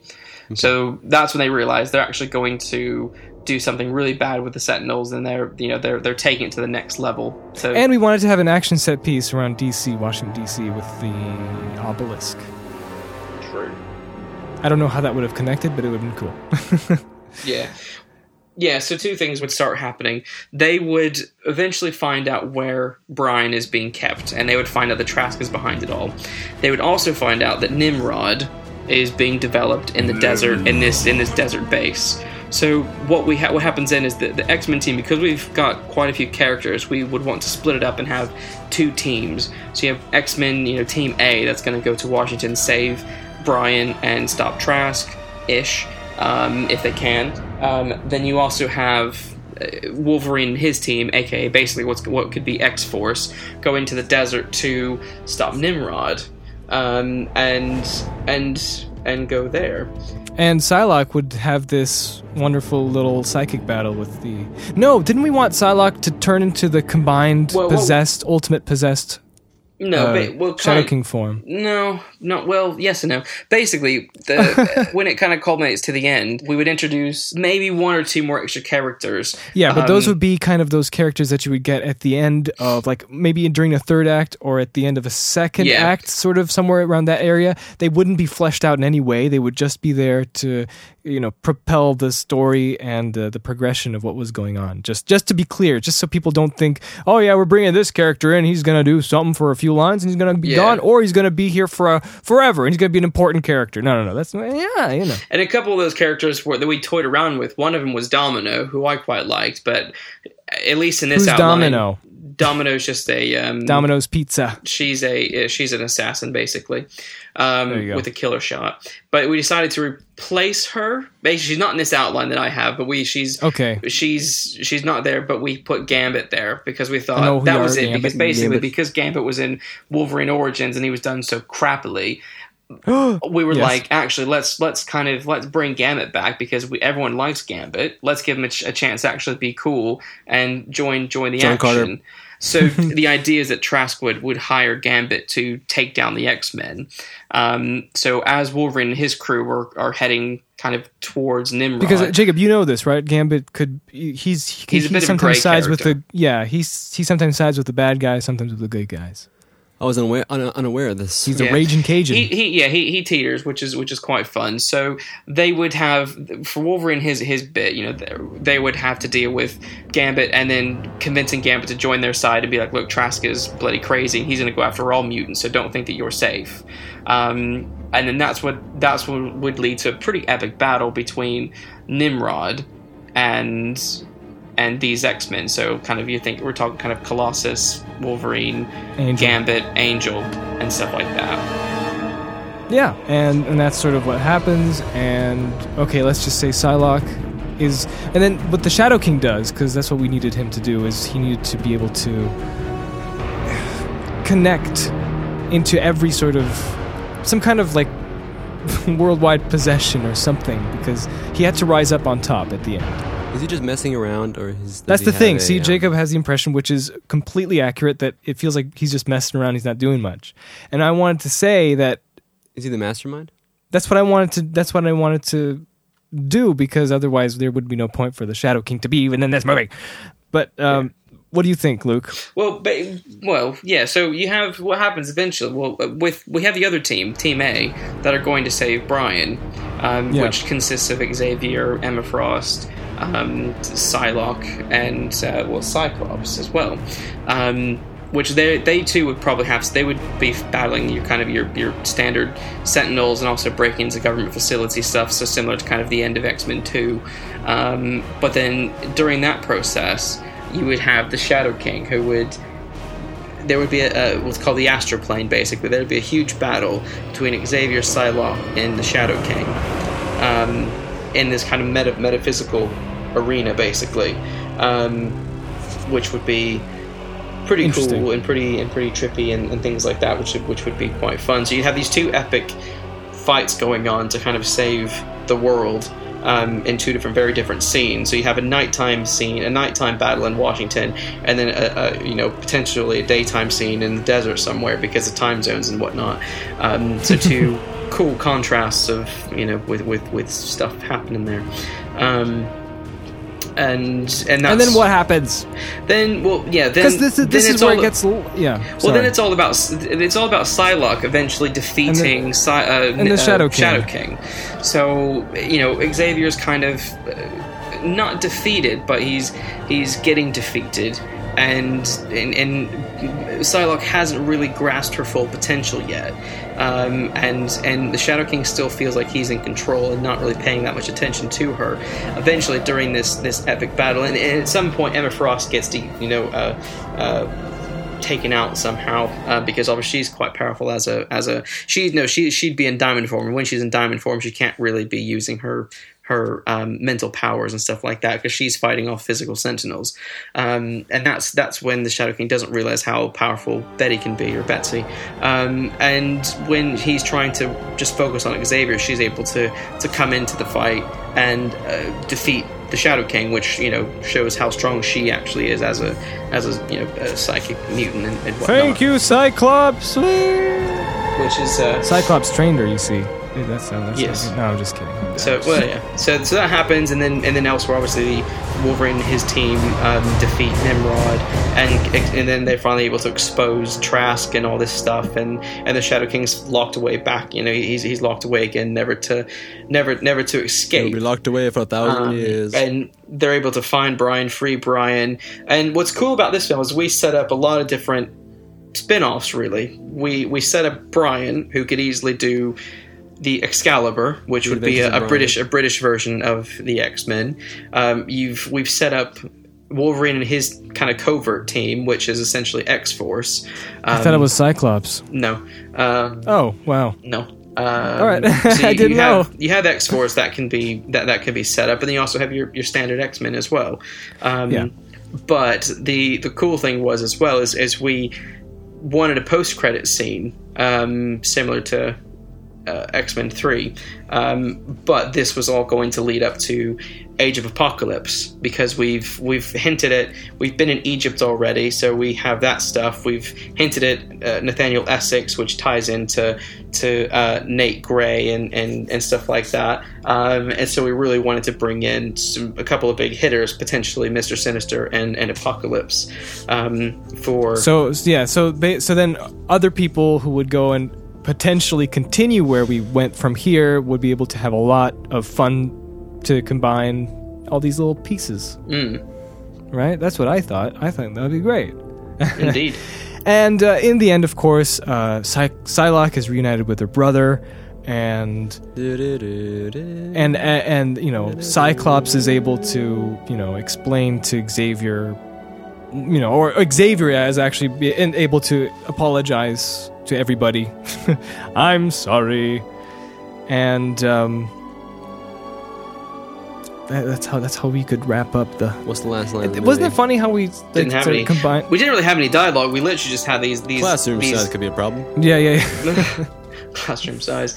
Yeah. Well, obviously, then then the, the mansion would need to be rebuilt and and all that kind of stuff. But it, um, yeah. it just paved the way for a whole new kind of era of X Men films, really. Um, which, It's funny because this is before the Marvel universe kicked in. yeah, this is yeah, it's before that kicked in. Is before obviously. Um, it's before how you know th- that they realized how successful things like First Class were going to be, um, and Now everything's having its own universe. True. And then what, what's quite cool is obviously what we what we establish in this film is there's a lot there's a heck of a lot of similarities between this this version of X4 and Days of Future Past because it's all again it's a lot of it's all about the Sentinels. It's all about you That know was weird, wasn't it? It was and that which was which was quite cool. Um, I thought. Um, I thought so too, man. And then everything leads up to Apocalypse, which is again what we what Again, we which said. is so weird. But they, they, they also retconned everything in in in Days of Future Past. They did it a little bit less gracefully, in my opinion. Mm. I would have to say, not to toot my own horn here, but I think it would be more fun to try to find clues to make it possible instead of just going, "Oh, it's an alternate reality." But Mm. so, Jacob, what do you think? What did you what are you thinking here? Um, to be honest, I was a little bit lost Of course, after after uh, Psylocke showed up, but uh, I got the general idea of everything, and I remember the astral plane and the battle at the end. I think- Um, I think but, but I but I, I I, was my my big question was um, Was there a Sentinel attack? Oh my gosh, that's what that's what the that's what I said. That there's two teams. Like anyone who's a fan of X Men is probably going to follow this a little, or more of a like a more of a fan will probably follow this a little bit more because there's two teams. There's one team that's going to save Brian and and and, and do that, and that's when they that's when that team battles a Shadow King. The other team is going to stop Nimrod from being created, and that's when Wolverine and his team battles Nimrod, which is the ultimate Sentinel. Right. Yeah. He and Nimrod is connected to Master Mold. Yes, Yeah. See, I know that one. There you go. And then the other X Men, Okay, so for example, ba- Cyclops and, and, and Emma Frost will be battling the, the Sentinels while Xavier, Sh- Psylocke are That's right, I battling. now. Yeah, because Emma Frost turns into Diamond, Diamond. Node, Yep. Yeah. and she can't use her, her mental Yeah. faculties. So that's why while she's out of the picture while while there's a psychic battle going on in there. So three Yeah. quite epic battles are happening at the end of this film. Okay, we recap the battles again. So one battle is Cyclops, One battle is Emma Frost and Cyclops battling Sentinels. the Sentinels. One battle is uh, Wolverine and his team battling Nimrod. Um, and the other battle is, Uh, is Astral Plane. Xa- yeah the other ba- yeah Astral Plane battle is uh, Xavier and exactly Shadow King. yes And Cyclops, yeah. No, no, Cyclops is better. Psy- Psylocke, Psylocke, excuse me. But yeah, basically, that's that was kind of the loose uh, bunch of threads that we had for for X Men Four. But it's cool because I like it because it shows a little bit of different side of things, and it, it's not um it's atypical. That's what I like. Um, you know, especially when you compare it to how they approach X Men Three, which seemed to be kind of the traditional route in With- these kinds with- of comic films. Um, whereas I think this story lends itself to showing, you know, different sides of uh, new characters, especially, and uh, you get a get a whole different kind of conflict. Yeah. Um, Yeah. One thing that obviously is not uh, it's not included in this story is that you know since this wasn't our job, obviously this is Yeah. just as just for fun. This is True. just us, you know, sort of daydreaming and just punching stuff in, you know, practicing. There's a loose amount of you know uh, shots that you could interchange and you can you know switch around. I would say, and then Yeah. And if you, which I you probably won't do, which is you know if you read all these different iterations of the story that we wrote, there's going to be so many different things that you can cut together and put to, put together. But, but what I liked about it is that essentially it was just about uh, like the emerging uh, future of this fictional universe of the f- fictional world that we have here with the Sentinels, and adding this new villain. Um, and exploring more of this, the you know those telepathic mutants and um, their influence over the other uh, characters that they could have, especially like the Shadow King, and uh, creating some nice characters, uh, character interactions, and you know, and bonding moments and development with Cyclops and Psylocke and Emma Frost, which is a new character, and Yep. showing that Xavier isn't. Old, Superhuman. yeah, this superhuman wizard that knows everything, and in this Yeah. movie, he gets a lot of things wrong. And we had, you even had a scene where he gets angry at Cyclops, uh, Psylocke, Mm. Psylocke, Goldilocks, It's a new- Psylocke, It's a new character. and um, and and all these. There's a bunch of different like motivations we had between like like with Cyclo- uh, Psylocke. I am just losing it now. I think it's been it's been quite a while, so I think we should be We should done. I think up soon. Is going to have to need a nickname. Betsy, Betty, There we go. um, which is that um, which is that you know like her motivation would be like she wants to be she wants to be recognized as. Is her brother? No, her brother's nothing at the moment, right? Yeah, he his powers are. I think they come like more. Uh, they come from something I think magical. Is what they yeah, do. but as far as as far as we're concerned, he's just her brother in this movie, Mm, mhm. and Mhm. you know she wants to be uh, seen as someone who can make a difference. Yeah, You know, because uh, her parents are these you know well-known geneticists Mhm. and uh, scientists, and well, what I liked about this is that uh, Cy- Cyclops Scott and um, is was sort of an example of that before with with the X Men before Wolverine came in, and um, and I, I like I like how both of these characters can can be built up in that sort of way, where like where Cyclops regains his sort of leadership, and you know sort of you know like the X Men get him back into the troop, and we can see Psylocke, Betsy, turn into one of those heroes that she wants to become. Yeah. No. That's a protest that's a there. point. And then we and then we use these characters like Trask, who was this good guy essentially in the in the third film, and then we realized that he's he's pretty bad. He's pretty bad. And uh, yeah, I don't know what else to say about that. That's about all. That's really kind of, you know, all there kind of is in a nutshell. Of course, you can go all. Uh, you know, it's so funny how we have these details for these movies, but we don't have a detailed structure of like events, what happens after what, particularly True. which is so weird because you'd think we'd be able to think of those first, but I don't know what happened. Well, we, we, we just didn't, you know, we didn't have time to iron it out properly. We just had these ideas and, and a kind of rough beat outline of what we Yeah. would like to see happen and when we would like to see it happen. And then, um, yeah, then then then they start doing the other films. We thought, well, you know, we've we've done That's our right. we've done our general out, out uh, you know outline. We have a fun story that if we ever wanted to, for kicks. Finish we can, but we never did. But it was uh, just oddly right. oddly similar to what happened in the future. Yeah, very similar. And we also wanted to put Tony Stark at the end, didn't we? Yeah, we mentioned the idea But of no, having we did not. Not Tony Stark himself. No, but hav- like having Stark, Industries, in there, yeah. Um, like like all the Sentinel parts would be scrapped and taken to Stark Industries, which Yeah. uh, later on would turn into Ultron, which is the movie that we potentially watched. Uh, if you're listening to this story, because we're putting it at the end of our uh, Avengers review. There we are then. Yeah, Jake, what do you think Jake- what? Oh, of this whole thing? Jake's di- Jake's distracted. Oh, that's why he does, that's why he doesn't know what's happening because he's distracted with other things. I wasn't completely distracted. And that's pretty much X Men I Four. was half distracted. See, he- because I that's why he doesn't know what's remember- happening. Anyone I who's remember listening will know key- what's And that was our story. Key elements of the story, and that's what counts, right? Mm-hmm. 'Cause like you said, Phil, many details. Yep. But I remember the key parts. I'm the glad you story. do. Um, I hope you do. I do. Good. Uh, like I said before, I think that the story. I like that it's um. So yeah, Mr. Executive, Mr. 20th Century Fox Executive. Yeah, would I greenlight this? Um, yes, but I would need to see a more structured. Yeah, that's right. That's, that's definitely true. And after that, I like to commission a script of this. oh yeah, yeah, yeah, yeah. It's, Uh, it, it's gonna happen.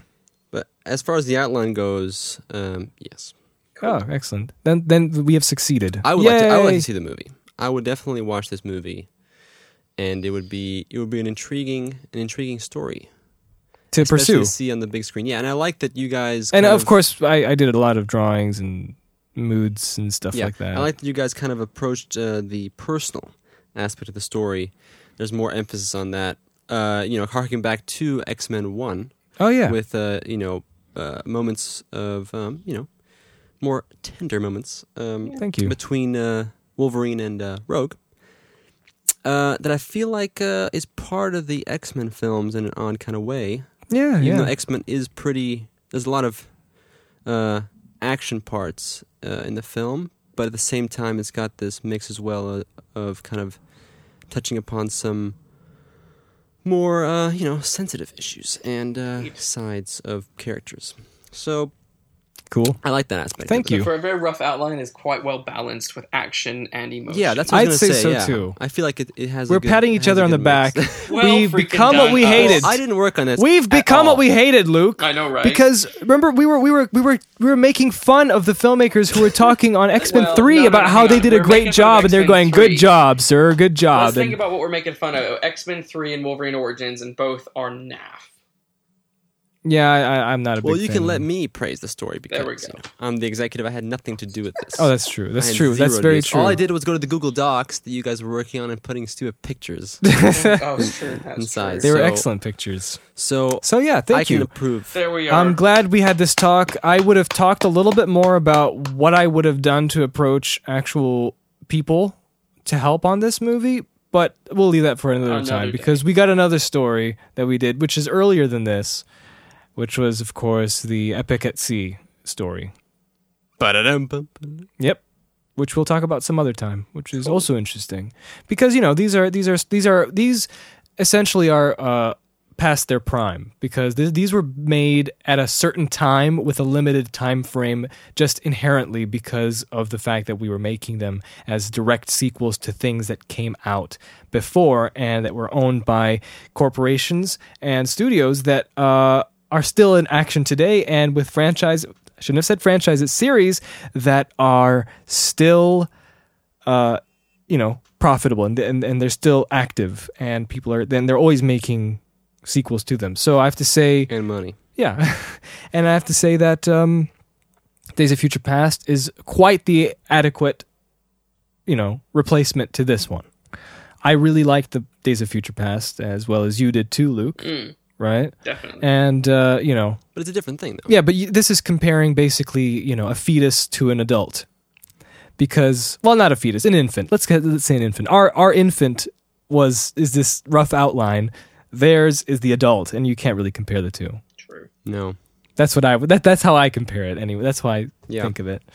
So yeah, it's it's great. That's cool. X Men. Indeed. The X Men. What else? Was there was there anything else? Ah, that's pretty much it, really. That's the. All right, That's well- our story. Thank you, Luke, for joining us. Thanks for Thank you. having me. It was very nice of you to explain things that I didn't understand. Even though I helped with So, this, to I don't summarize know. the intro. yeah, yeah, yeah, yeah, yeah. But you know, um, I I did. I, I made a video. I made a video of this, a pitch video, yeah, rough oh, add pitch that, video. Add that, 'cause that's, that'd be cool. Ooh, should I add that? Because Yeah. I, I like keeping those to myself. I would. I would add it. Go on. It'd be fun. okay, all right, why not? Sure. It's with me explaining a rough, even much cool more primitive. It's a cool video. Much. It's a cool video. That's about it. It's a cool video with pictures by me in 2009, 2010, Mm. and my narration and sounds and music, and just explaining elements of the story that were present that we were talking about just today in this hour, hour and a half. Mm. Oh yeah. Watch it and enjoy it. But you know what was great And about this go buy my book. conversation? What? Oh yes, buy Luke's book and follow him on Twitter because he's he's great. He's got some great things for you. Indeed. And uh, I just wanted to say that uh, at least this conversation was shorter than what the movie would have been in length. Good. I'm pretty sure uh, this X Men movie would have been two hours and fifteen minutes. 20. Our We've only our been our talking for two conversation. hours, dude. no, we weren't. It's an hour forty five on my timeline. Okay, sure. And I probably edited this down, so it's probably an hour 30, and that's perfect. So, thank you guys for being so patient and listening to this. You can mock the story all you want. You can take the ideas if you want for your own movie because hey, hey. No, they cannot. oh, oh, I'm sorry. right, Goodness we own the rights. What are you to- thinking? I'm sorry. Well, you can't. Wink, wink. And uh, you know. I will find you, and I will. I'm the best there is. at I will find do. you and I will kill you. What I do isn't very nice. But yeah, this was oh. def- this is definitely not the la- not the last time we're talking about little musings from the past that we had in terms of creative Next. storytelling. Pirates of the Caribbean. That's right, sir.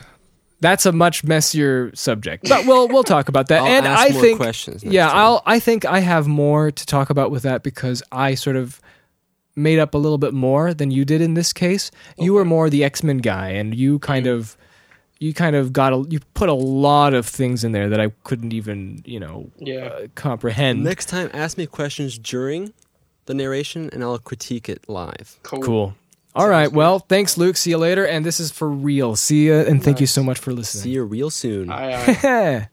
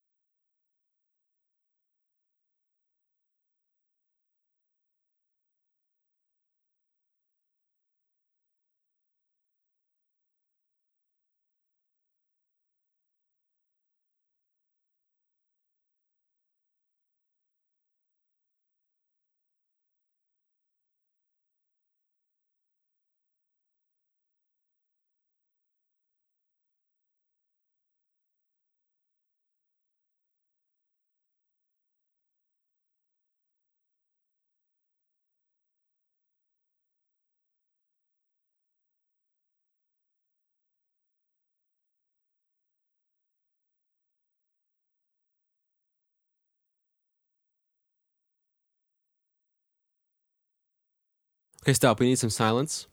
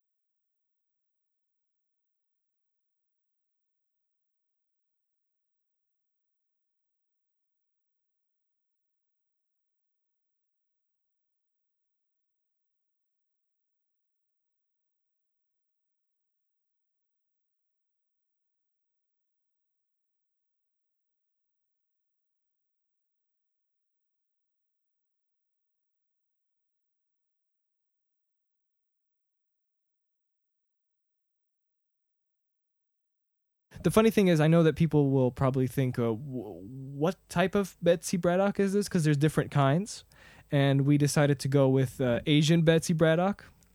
Well, there's no, no That's there's the only new one. one. I mean, she's she's uh, kinda. I mean, she's yeah. But what I love about this is that she's English, but she's she's the actual biological sister of what's his name? The Shadow King. No, of of her brother Brian.